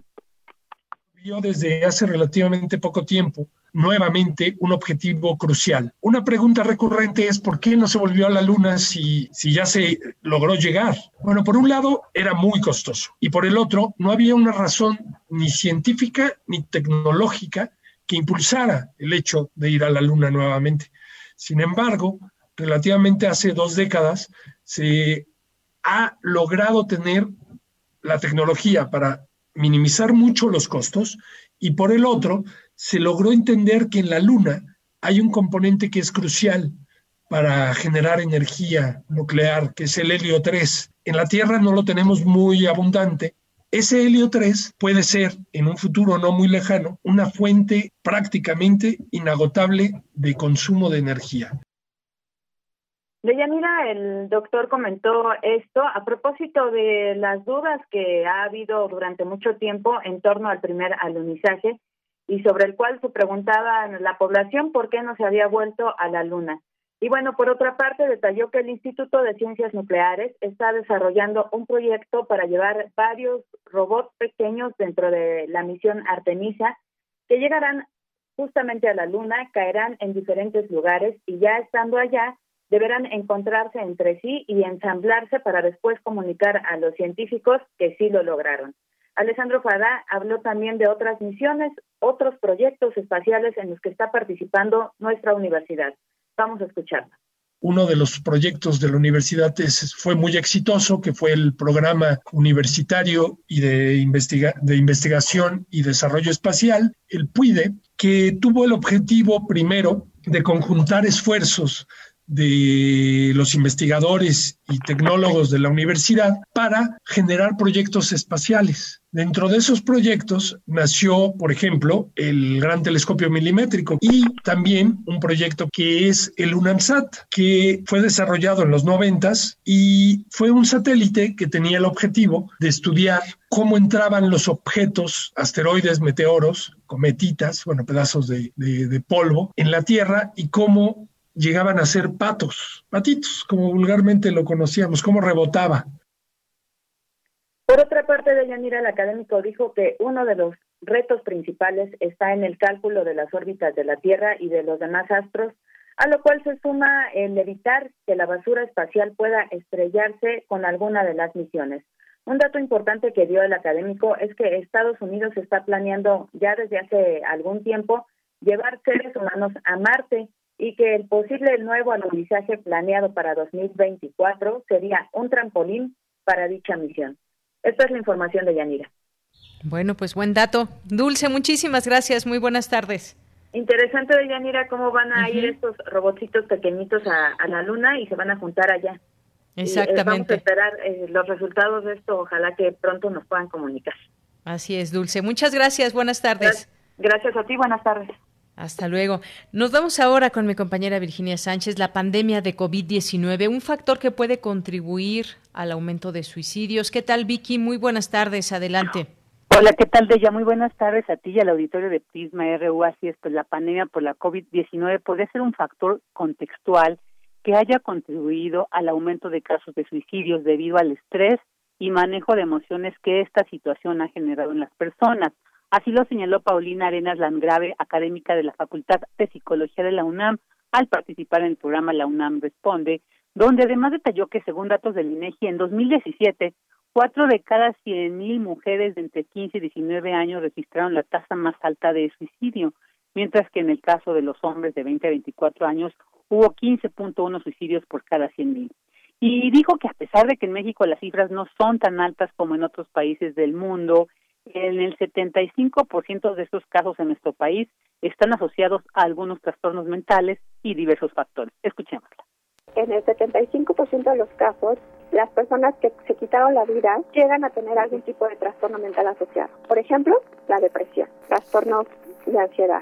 Uh, incluso trastornos de personalidad llegan también a estar eh, asociados a esta problemática. La mayoría de las personas que intentan quitarse la vida o que en algún momento lo desearon, lo pensaron y llegaron a intentarlo, tiene que ver con múltiples factores, ¿no? Entonces, eh, hay factores que pueden estar presentes desde la historia de vida de las personas, ciertas alteraciones en materia de la personalidad, tanto ideas de muerte de manera frecuente, constante, estos planes que llegan a hacer sobre cómo podrían acabar con su vida. También tenemos una serie de factores genéticos o epigenéticos que se ha encontrado y cada vez han, han hecho más estudios para identificar qué es lo que está ocurriendo también en aquellas personas que se quitaron la vida.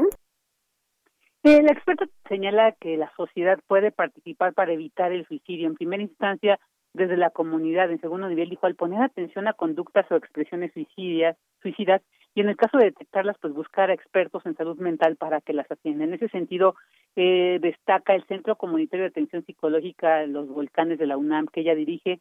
Es un espacio que brinda atención a la población que vive en el sur de la Ciudad de México, donde se ofrecen asesorías sobre salud mental, diversos talleres como algunos que son dirigidos para adultos mayores, para que ellos sepan que siempre hay un espacio donde encontrar atención, entre otras actividades. Y es que advirtió, es posible implementar acciones para estimular a las personas y persuadirlas a no quitarse la vida, actividades como hacer ejercicio, mantener una actividad constante, dormir en horarios habituales, así como alimentarse de forma balanceada y mantener una comunicación constante por cualquier medio, incluso en las redes sociales, con familiares, amigos, compañeros de trabajo, etcétera. Para quienes requieren ayuda, pues ya nos dijo, pueden acudir al programa de atención psicológica a distancia y llamar al cincuenta y cinco cincuenta veinticinco cero ocho cincuenta y cinco. También pueden acudir a la página misalud.unam.mx diagonal COVID diecinueve o también pueden buscar ayuda en el Departamento de Psiquiatría y Salud Mental de la UNAM. Los teléfonos son cincuenta y cinco cincuenta y seis veintitrés veintiuno veintisiete o bien en la página psiquiatría punto facmed punto unam punto mx. De ella, este es mi reporte.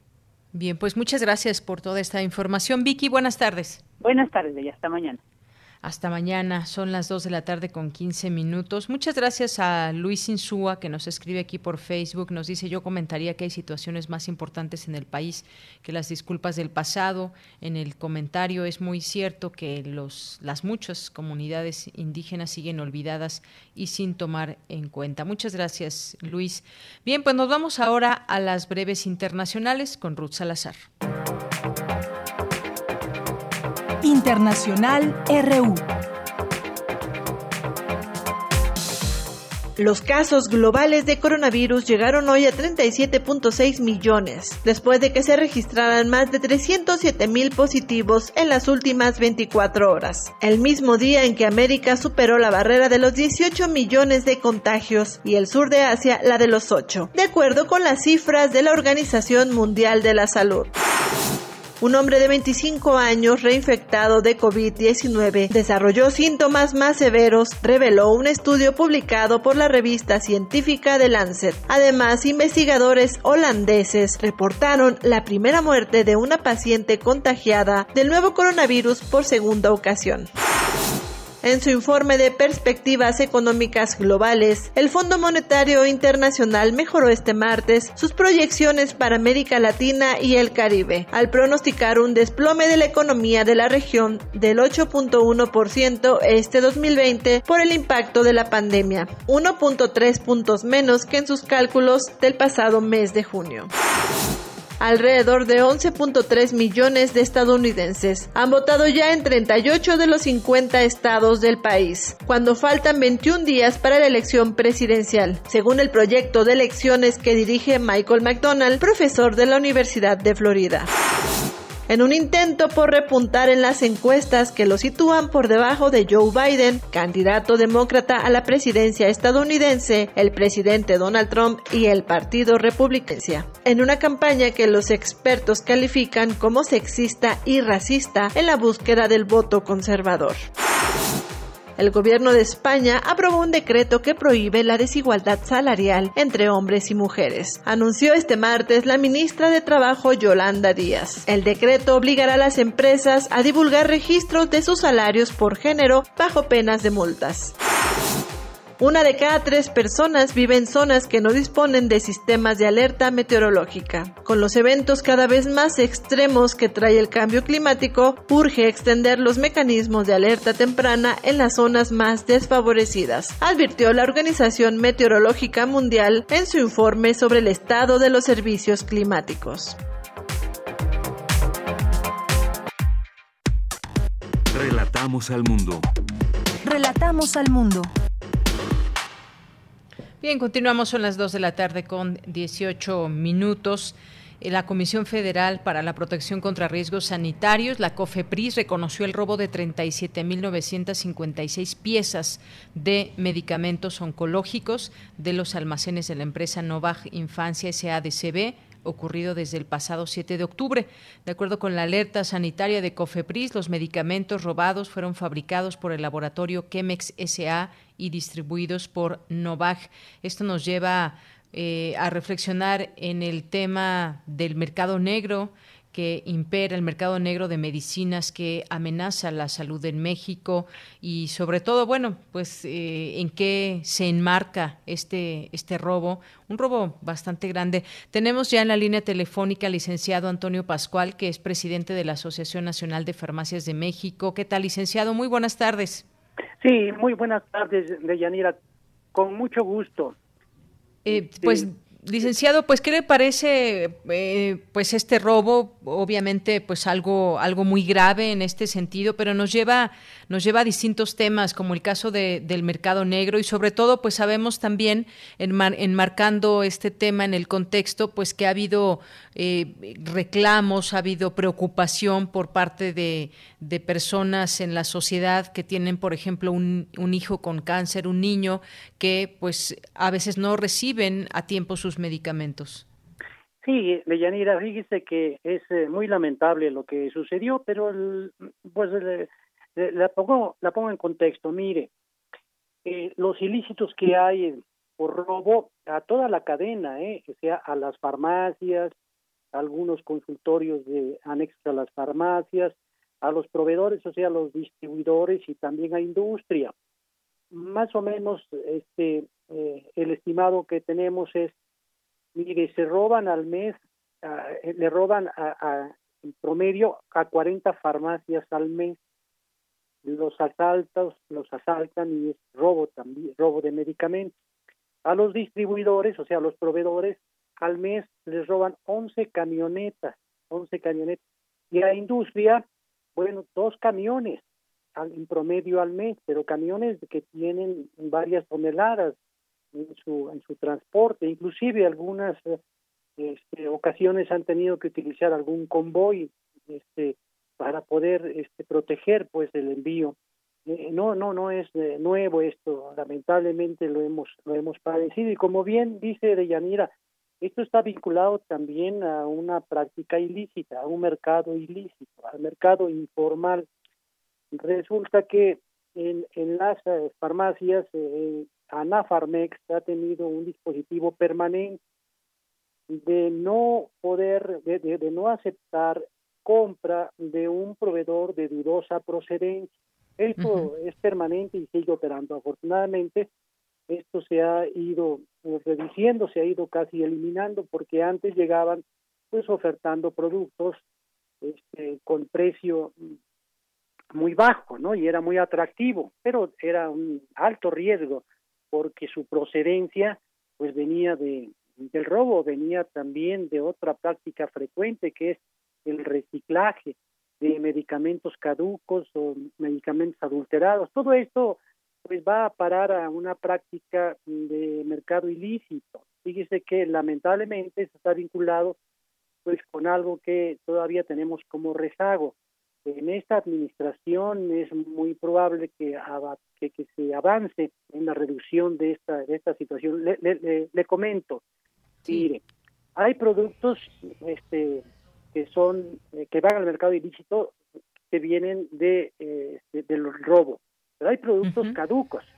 Uh-huh. La mayoría de los hogares tienen un botiquín de medicamentos que llegan a caer en desuso. Y bueno, también estos se van a la basura o al caño y entonces también lo aprovechan para un reciclaje. Medicamentos uh-huh. adulterados también eh, hemos visto que en tianguis aparecen y es una ofertación que, que hacen muy atractiva. Ah, es muy famoso el... el El, este, en las zonas de Jalisco, en Guadalajara, en, eh, que hay también esta práctica y en algunos en algunos este, tianguis, ¿no? En las fronteras también. Pero en fin, todo esto representa un riesgo para la salud, porque el medicamento adquirido en un lugar que no sea farmacia, bueno, este, tiene un alto riesgo por, por, por justamente por, por lo que acabo de mencionar.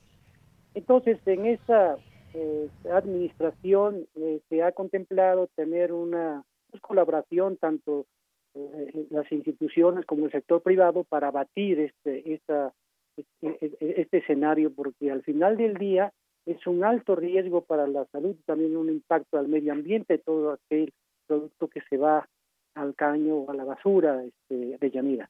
Así es. Bueno, pues eh, son varias cosas importantes que hay que tomar en cuenta. Las cifras que nos da más o menos cuarenta farmacias al mes, ¿en qué? ¿En la ciudad o a nivel nacional? No, a más nivel o menos. nacional. A nivel nacional. Ahora con la con la eh, contingencia que hemos eh, atravesado ha, ha bajado, pero antes era uh-huh. más, ¿eh? Sí. De manera y ahora que sí. Esperemos que no repunte. ¿Qué medicamentos son los que más, digamos, eh, se roban o los que más se ocupan para el mercado negro? Pues obviamente todos aquellos que tienen una mayor demanda y sobre todo aquellos que tienen también un precio alto, porque es la manera de lavarlos o de, o de reciclarlos con precios atractivos, ¿no? Eh, de manera que este, la mayoría de ellos pues son los medicamentos de mayor demanda y aquí vienen de todo tipo, ¿eh? Uh-huh. No solamente son los oncológicos, sino que son los los analgésicos, los antibióticos, los eh, antidiabéticos, eh, en fin, inclusive medicamentos controlados, por ejemplo, psicotrópicos, ¿no? También son objeto del de, del robo, ¿no? Y, y aprovechando este Deyanira, yo creo que sí. es muy importante alertar a la población de que se abstenga de adquirir los medicamentos, eh, ya sea por internet de dudosa procedencia o también por este en los tianguis, ¿no? Porque es un alto riesgo para la salud y se sorprende la buena fe del, del consumidor o del paciente, eh, pues buscando un ahorro, un, un acceso este Eh, más económico de los productos, este, caen en esta trampa, ¿no? De manera que en esto permanentemente nosotros hemos estado trabajando, porque este, ya definitivamente se le ha cerrado la puerta en las farmacias para adquirir pues productos de que, ven, que vengan de, del, del crimen organizado, o sea, del robo, ¿verdad? Claro. Pero sí sería importante hacer énfasis en que la población pues se abstenga de adquirir este, los medicamentos en, en lugares que no están autorizados, en los tianguis, o inclusive, fíjese que eh, eh, le doy otro dato. Mire, a ver. La Organización uh-huh. Mundial para la Salud refiere que casi el diez por ciento de los medicamentos que se comercializan en el mundo caen en una práctica ilícita. Afortunadamente en México estamos a, a, abajo de ese promedio, estamos en un cuatro por ciento, ¿sí? Entonces, sí. Este, de todas maneras, esto no nos debe llevar a pues a una complacencia y a bajar la guardia, ¿no? Tenemos que estar permanentemente atentos porque pues, se trata de una afectación en primer lugar a la salud y en segundo lugar al impacto al medio ambiente, porque los medicamentos que se van al caño también van a afectar. Y por último, bueno, pues es una competencia desleal, pero eso es lo de menos. Lo, la prioridad aquí es, es la, la salud de, de Yanina.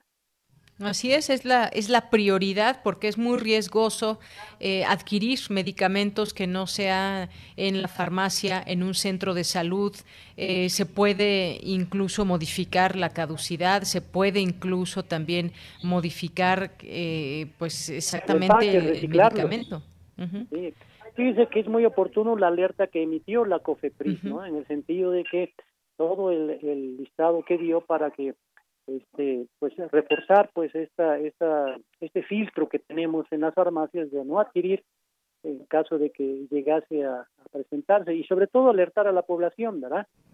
Claro, y estas fueron muchas piezas, fueron treinta y siete mil novecientas cincuenta y seis piezas de medicamentos oncológicos específicamente. No sé qué tan caros sean estos medicamentos. Aquí están los nombres, digo, son nombres algunos un poco difíciles, daunorubicina, fluoralacilo, en fin, son varios. Que, eh, ¿qué tan caros son estos medicamentos? Sí, en lo general todos los medicamentos de especialidad tienen un precio uh-huh. alto.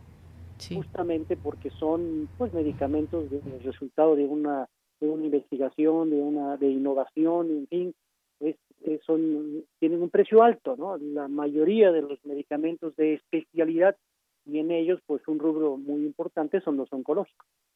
Así es. Bueno, pues hasta donde sabemos, el titular de la COFEPRIS explicó que tardaron cinco días en emitir la alerta sobre el robo de medicamentos oncológicos porque se estaba integrando el expediente en la F G R y hasta ahora pues no se ha informado si esto impactará en el abasto de tratamientos para el cáncer en instituciones públicas, pero pues sin duda un, un, un robo que llamó la atención. Y como usted nos dice, son medicamentos caros por ser de, de especialidad. Pues veremos qué sucede ahí en la, en la en la Fiscalía, que ya tiene en sus manos esta investigación, pero por lo pronto nos quedamos con esto que usted nos dice, muy importante adquirir cualquier medicamento en lugares autorizados, que son las farmacias y que son los centros de salud. Si los adquirimos en otro lugar, puede traer riesgos muy graves a nuestra salud. Es correcto, Deyanira, y quizá también en cuestión del desabasto había que apuntar. Hay uh-huh. alternativas, de manera que ya las instituciones están buscando las alternativas para pues poder este, eh, tener pues la, la, el, el acopio de, de, de, de estos medicamentos. Y se ha estado buscando, según se ha reportado ya en otros, en algunos países, pues tener el acopio de, de, para sustituir lo que lo que este, se han llevado. Muy bien. Pues, licenciado, le agradezco mucho estos minutos aquí en Prisma R U de Radio UNAM. Estamos a sus órdenes y, y, y hay que compa- compartir algunas actualizaciones. Uh-huh. Este, cuente con nosotros, ¿eh? Muchas gracias, licenciado. Hasta luego. Hasta luego.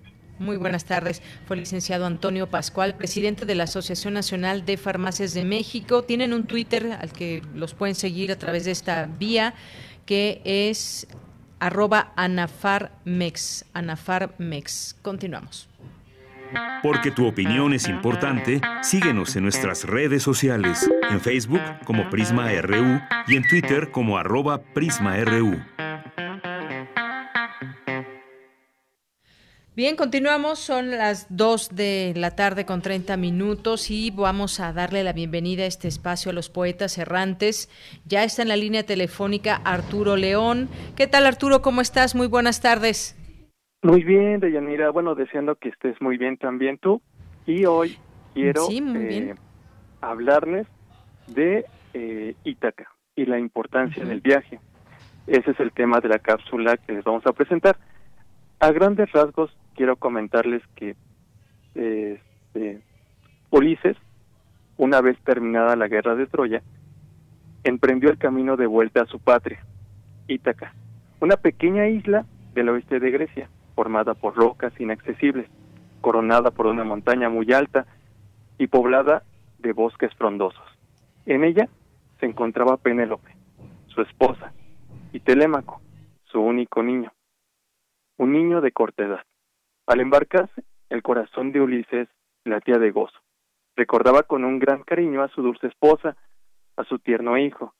Pensaba en ellos y también en su añorada, en su añorada patria, que aún estaba lejana para él. No le sería fácil llegar a su destino. El viaje que emprendía le llevaría años y estaría repleto de obstáculos. Como Ulises, todos tenemos un lugar al que queremos llegar, una meta que queremos alcanzar, una Ítaca. Ahora les pregunto lo siguiente: ¿qué deberíamos tomar en cuenta al emprender el viaje a nuestra propia Ítaca? Bueno, creo que una buena respuesta nos las da el poeta Constantino Cavafis. Y justo este poema está en la cápsula que vengo a presentarles hoy, que habla sobre el poder de la historia. Entonces, pues, los invito a escucharla y, bueno, deseando que les guste. Bien, pues claro que sí. Vamos a escucharla, Arturo, y regresamos contigo. Adelante. Poeta soy, errado voy, buscando el sonido que deja la voz. Corazón, alcanzando el tuyo es un destino decidido, puedes ver. Poetas errantes.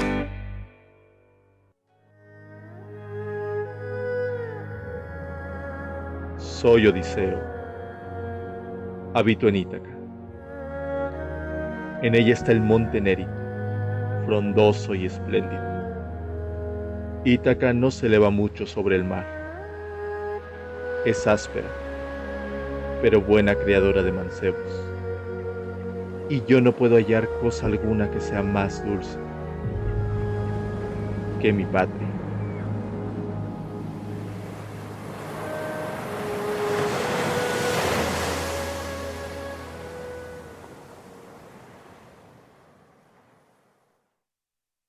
Cuando emprendas tu viaje a Ítaca, pide que el camino sea largo, lleno de aventuras, lleno de experiencias. No temas a los lestrigones ni a los cíclopes, ni al colérico Poseidón. Seres tales jamás hallarás en tu camino. Si tu pensar es elevado, si selecta es la emoción que toca tu espíritu y tu cuerpo. Ni a los lestrigones, ni a los cíclopes, ni al salvaje Poseidón encontrarás, si no los llevas dentro de tu alma, si no los yergue tu alma ante ti.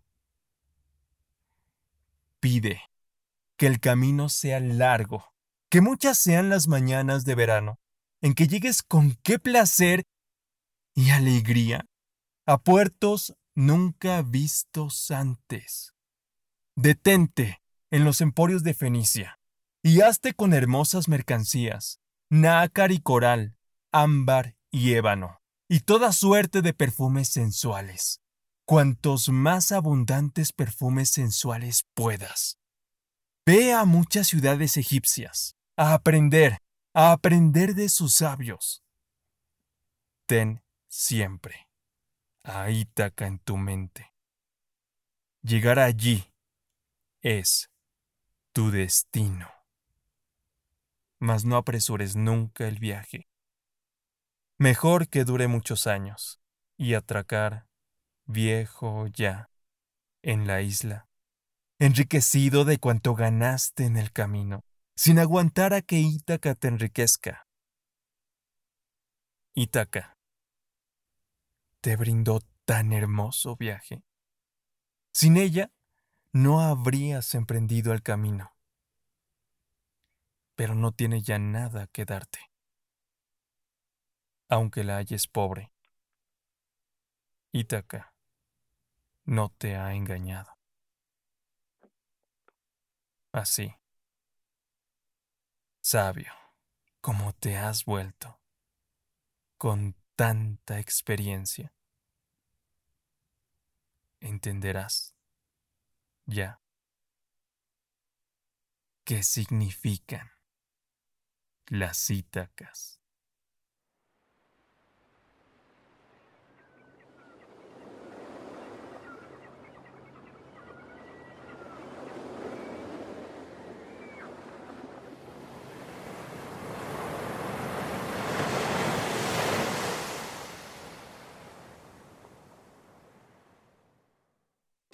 Lo que acabamos de escuchar es el proyecto radiofónico de los estudiantes que realizan el servicio social en Radio UNAM, unidos solo por el amor a la poesía y al sonido. Radio UNAM, experiencia sonora.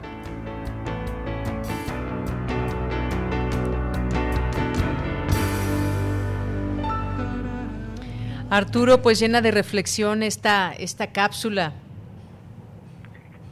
Sí, sí, sí, este, en estas en estas cápsulas que estamos trayendo, en las que están cargadas de poesía, exceso de poesía, dirían este, algunos de los poetas errantes, uh-huh. eh, pues encantados. Y hablando sobre los poemas, quiero recordar, bueno, compartir eh, las redes sociales. Sí. Eh, en Facebook nos pueden encontrar como Poetas Errantes Radio UNAM. En Twitter y en Instagram nos pueden encontrar como arroba Poetas R U. Y si quieren eh, escuchar poemas como los que escuchan en nuestras cápsulas, pueden eh, marcar al teléfono que tenemos, nuestra poemería, eh, en el cincuenta y cinco, setenta y cuatro, once, cincuenta y tres, noventa y ocho. Ahí estamos de lunes a viernes, de cuatro a seis de la tarde. Eh, con toda la disposición para eh, compartir poemas. Y bueno, agradecerte muchísimo, Deyanira, por este espacio y por darnos la oportunidad de compartir, de llevar poesía a través de la radio. Claro que sí, Arturo, pues muchas gracias a ti y a todos ustedes, a todos los que forman parte de este gran proyecto de Poetas Errantes. Gracias por ese teléfono que también nos recuerdas, además de sus redes sociales, en ese teléfono donde pues la poemería los espera y pueden escuchar de la voz de alguno de ustedes eh, poemas. Y bueno, pues muchas gracias. No me resta más que agradecerle a todo el equipo. Les mandamos muchos saludos desde aquí. Gracias y nos escuchamos el siguiente martes. Gracias, Deyanira. Un abrazo, Arturo. Un abrazo también. Que estés bien, Deyanira. Igualmente. Arturo León, que forma parte de los Poetas Errantes. Continuamos. Prisma R U. Relatamos al mundo.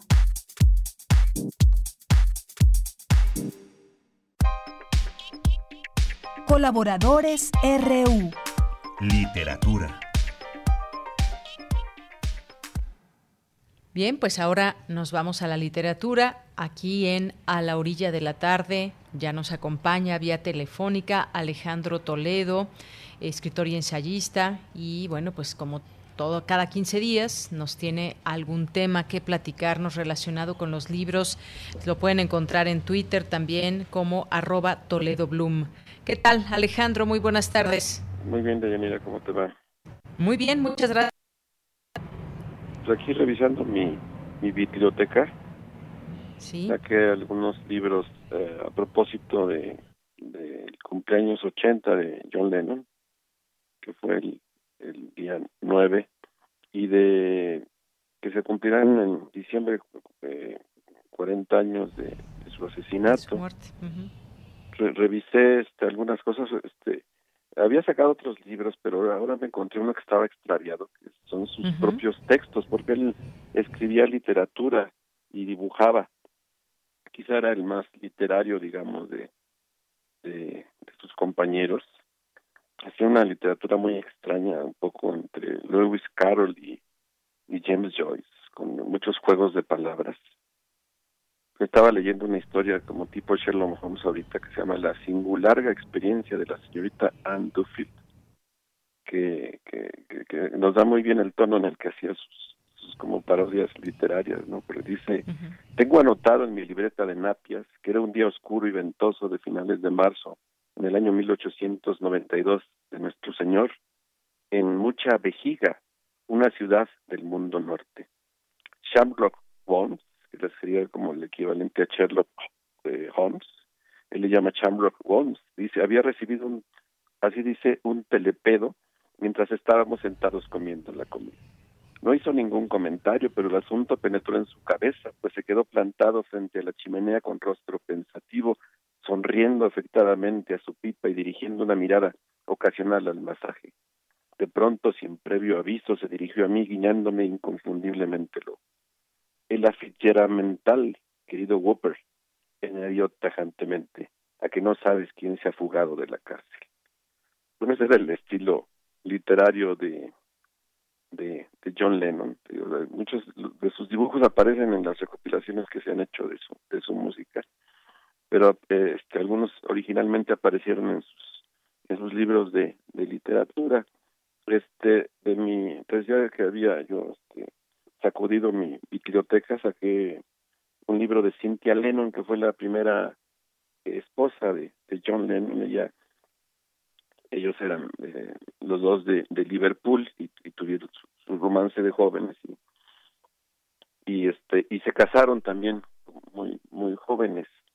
Incluso este en, en algún momento el, el Brian Epstein, que era el manager de los Beatles, le, le, le sugería a, a Lennon no que no diera a conocer eh, que estaba casado. Le preguntaban y se hacía un poco un poco el, el loco. Entonces Cynthia sí describe sus años de, de pues, lo que fue Liverpool, en el que les tocó vivir, y también este la, las ausencias de, de, de Lennon, ¿no? Porque no no fue un, un matrimonio este, que ella disfrutara. Incluso en, en el último párrafo del libro ella dice que, que sí, sabi- sabiendo todo lo que ocurrió, si se hubiera encontrado otra vez, hubiera, hubiera, joven, si se hubiera encontrado otra vez con John Lennon, ya habría dado la vuelta este, y no, no este, antes de que comprometerse con, con él, ¿no?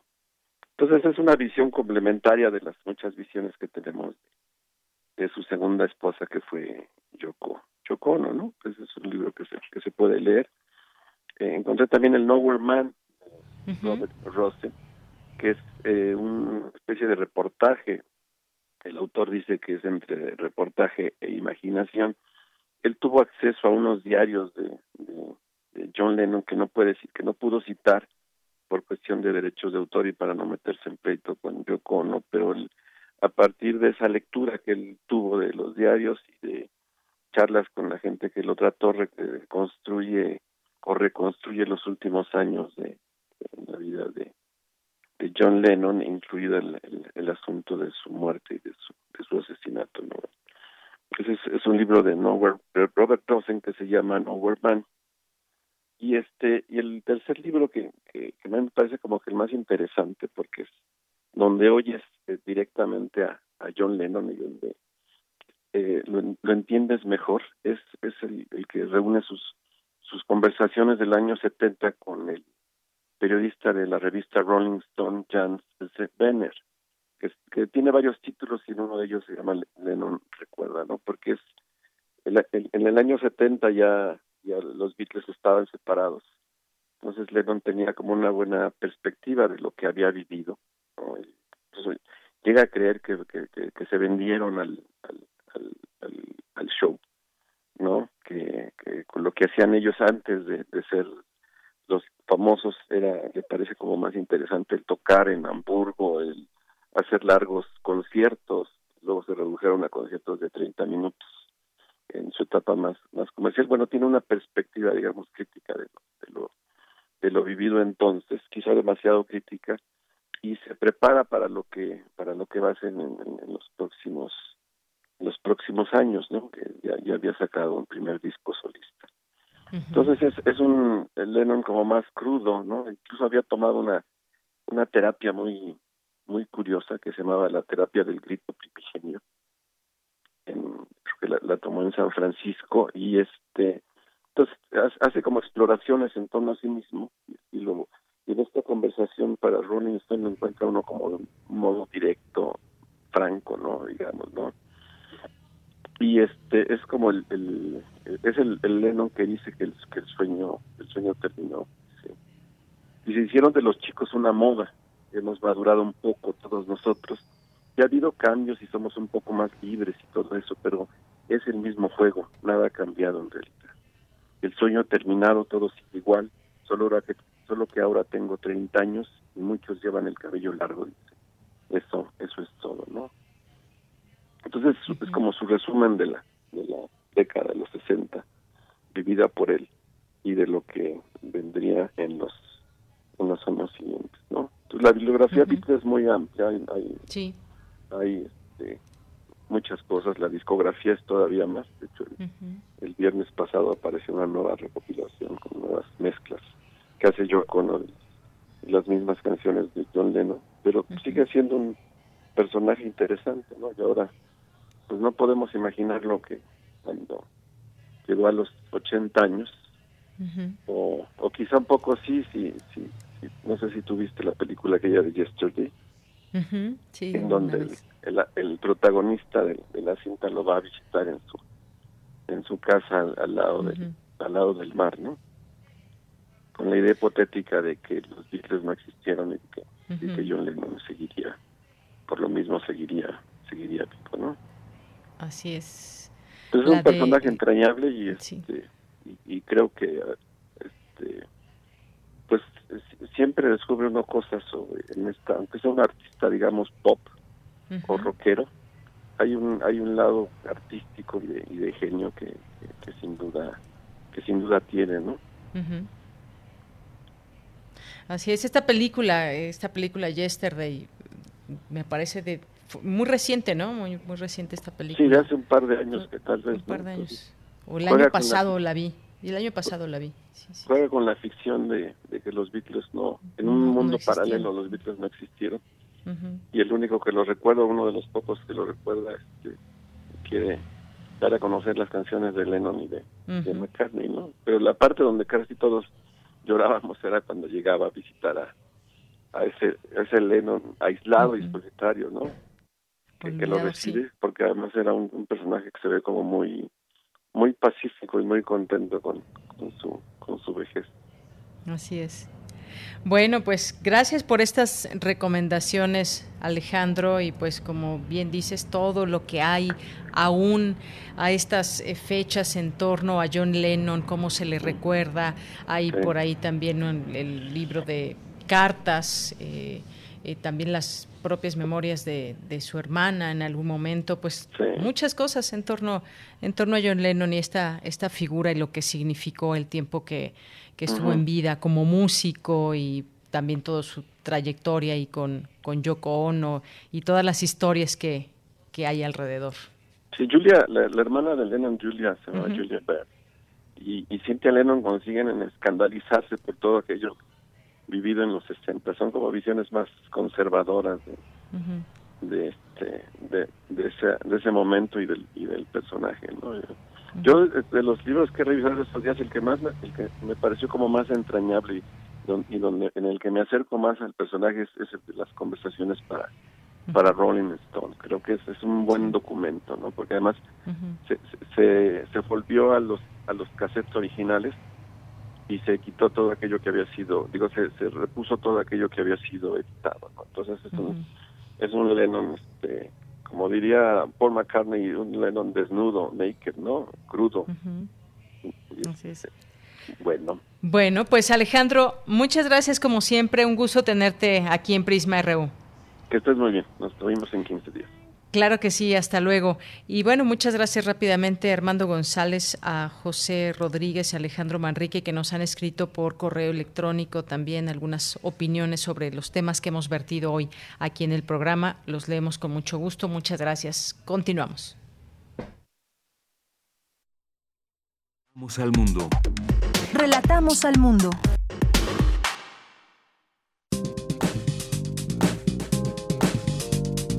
Cultura R U.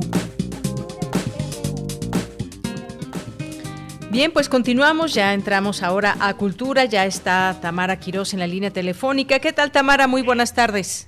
Buenas tardes, Deyanira, con el gusto de saludar al auditorio de Prisma R U que sigue en sintonía con nosotros. Tenemos más información.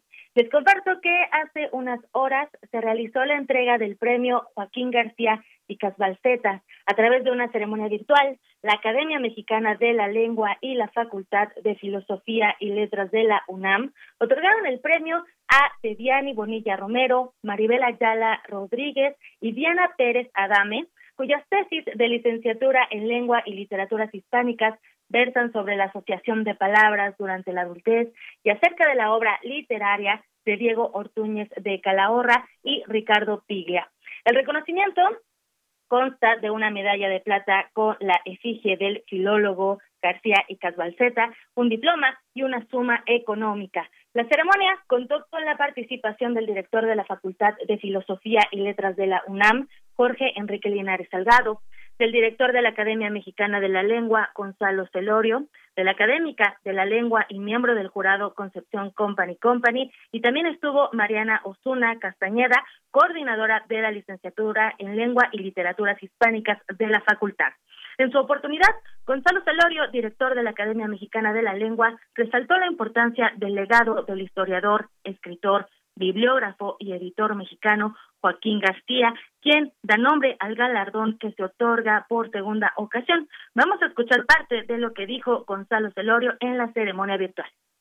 Celebro mucho que este premio se haya podido eh, desarrollar en todo su proceso y que ahora estemos aquí reunidos para otorgarlo a estas tres distinguidas jóvenes universitarias que han hecho tesis de gran eh, valía para la contribución al estudio de la lengua y de la literatura españolas. Para la Academia realmente es muy grato ofrecer este reconocimiento que lleva el nombre de un ilustrísimo académico dedicado fundamentalmente al estudio de la época virreinal, a su bibliografía, a su historia, y que fue además, durante un poco más de diez años, director de la Academia Mexicana de la Lengua en las postrimerías del siglo diecinueve. Creo que el valorar los trabajos del área de letras hispánicas, del Colegio de Letras Hispánicas, en sus expresiones ya de tesis, pues es de alguna manera apoyar eh, a estos jóvenes, pero también es apoyar y estimular los estudios de la lengua y de la literatura. En otra información, también les comparto dos opciones para realizar actividades artísticas. La primera tiene que ver con la uh, con una asociación dedicada a impulsar la educación en artes en comunidades escolares y en zona, zonas periféricas con riesgo social. Se trata de CONARTE, y bueno, nacida en dos mil seis en las escuelas públicas del Centro Histórico de la Ciudad de México, esta asociación, como muchas otras, se ha reinventado con la pandemia para seguir dando difusión y acercar el arte a las comunidades, y también a través de Facebook realizan actividades de forma gratuita. Ana Flores, parte del equipo de CONARTE, nos da más detalles, así que vamos a escuchar. CONARTE nace de escuela en escuela. Un grupo de personas de la sociedad civil decidieron implementar este proyecto. Se nos otorgó a partir del comodato el espacio La Nana, eh, que está ubicado en la Colonia Guerrero. Es un edificio histórico, patrimonio industrial, de mil novecientos ocho el edificio, y desde hace once años es la sede de CONARTE. Nuestro público objetivo puede ser desde un niño de tres, cuatro años que viene a una clase de danza, hasta un señor de setenta años que viene a un ensamble musical. A partir de la pandemia, tuvimos como todos la necesidad de cerrar el espacio para salvaguardar nuestra salud y la salud de todas y todos nuestros usuarios. En este sentido, a partir de que se da la pandemia, mis compañeras y yo nos pusimos a trabajar en una reintegración de nuestros programas y proyectos hacia lo digital. Empezamos a lanzar una serie de talleres en línea, participamos en un encuentro internacional de jóvenes, convocamos a nuestras alumnas y nuestros alumnos en edad de entre trece y veintinueve años y dieron charlas y hablaron con otros jóvenes de otros países. Mudamos nuestro programa de exposiciones a lo virtual, activamos nuestra página de internet y hemos estado haciendo una serie de actividades digitales para pues no dejar morir nuestro espíritu, nuestro espacio. Y hace tres meses, casi cuatro aproximadamente, hicimos una reunión, el colectivo, y nos dimos cuenta que pues ya no teníamos recursos, que ya no había forma de darle continuidad al proyecto ni al espacio. Lo que hicimos fue buscar opciones, y la opción que encontramos en este este momento fue hacer una campaña de financiamiento colectivo. Utilizamos la plataforma donadora. Los usuarios pueden entrar y ver en qué vamos a gastar el dinero, quién ha donado, cuánto ha donado. O sea, tiene un sistema de transparencia que a nosotras nos pareció increíble. El veintiséis de agosto lanzamos la campaña y a partir de ahí decidimos que cada dos meses, los viernes y los sábados, íbamos a tener actividades en línea para mostrar un poquito del trabajo que hemos venido haciendo a lo largo de estos quince años. El próximo veintisiete de octubre se termina la campaña de fondeo en donadora punto org. Diagonal Nueva Normalidad con Arte. Las actividades eh, siguen a través de Facebook y una de las formas de apoyar es compartiendo también el contenido que sube el equipo de esta asociación para que llegue a más personas y, bueno, los encuentran en sus redes sociales como Con Arte. En otros temas, pasando a otros temas, también les comparto que en el Foro treinta y siete se está presentando la obra Conocerás al hombre de tus sueños. Esta puesta en escena eh, se presenta de forma híbrida, o sea, presencial y también con una transmisión en línea, y habla del amor, de tecnología y de cómo nos relacionamos en estos tiempos digitales. Escuchamos lo que nos comparte el actor Alejandro Belmonte, parte del elenco de Conocerás al hombre de tus sueños.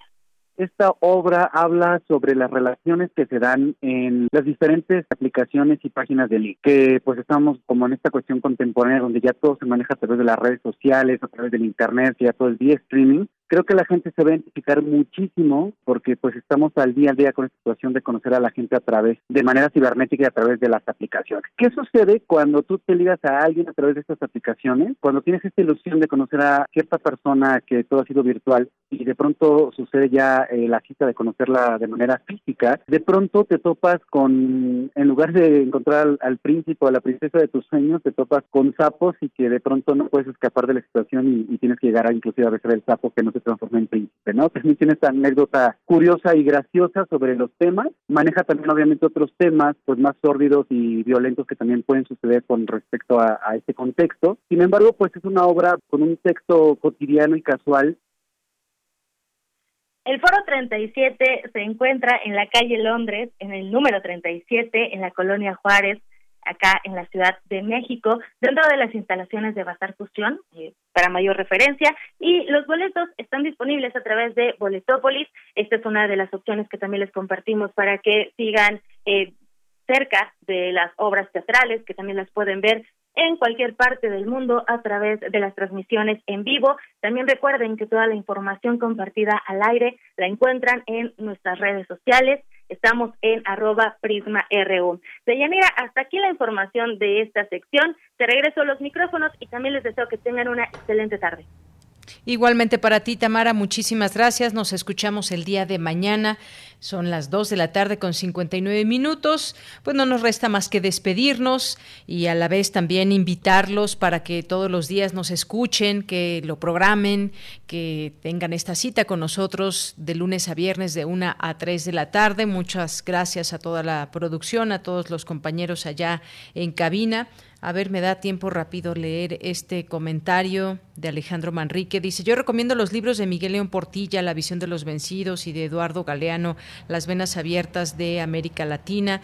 Ahí, ahí veremos con claridad las verdaderas intenciones de los invasores conquistadores, el saqueo de la riqueza, la explotación y el sometimiento de los pueblos indios de América, eh, coloniaje que aún continúa como algunos puntos de la postura del ponente que entrevistaste. Me manda este, este mensaje. Muchas gracias, gracias por participar, nos da mucho gusto eso, poderlos leer, y como decimos, este espacio está abierto para sus opiniones también libres y que podamos compartir aquí. Eh, gracias a todos allá en cabina, soy Deyanira Morán, a nombre de todo el equipo me despido, gracias, buen provecho, buena tarde, son las tres de la tarde, hasta mañana.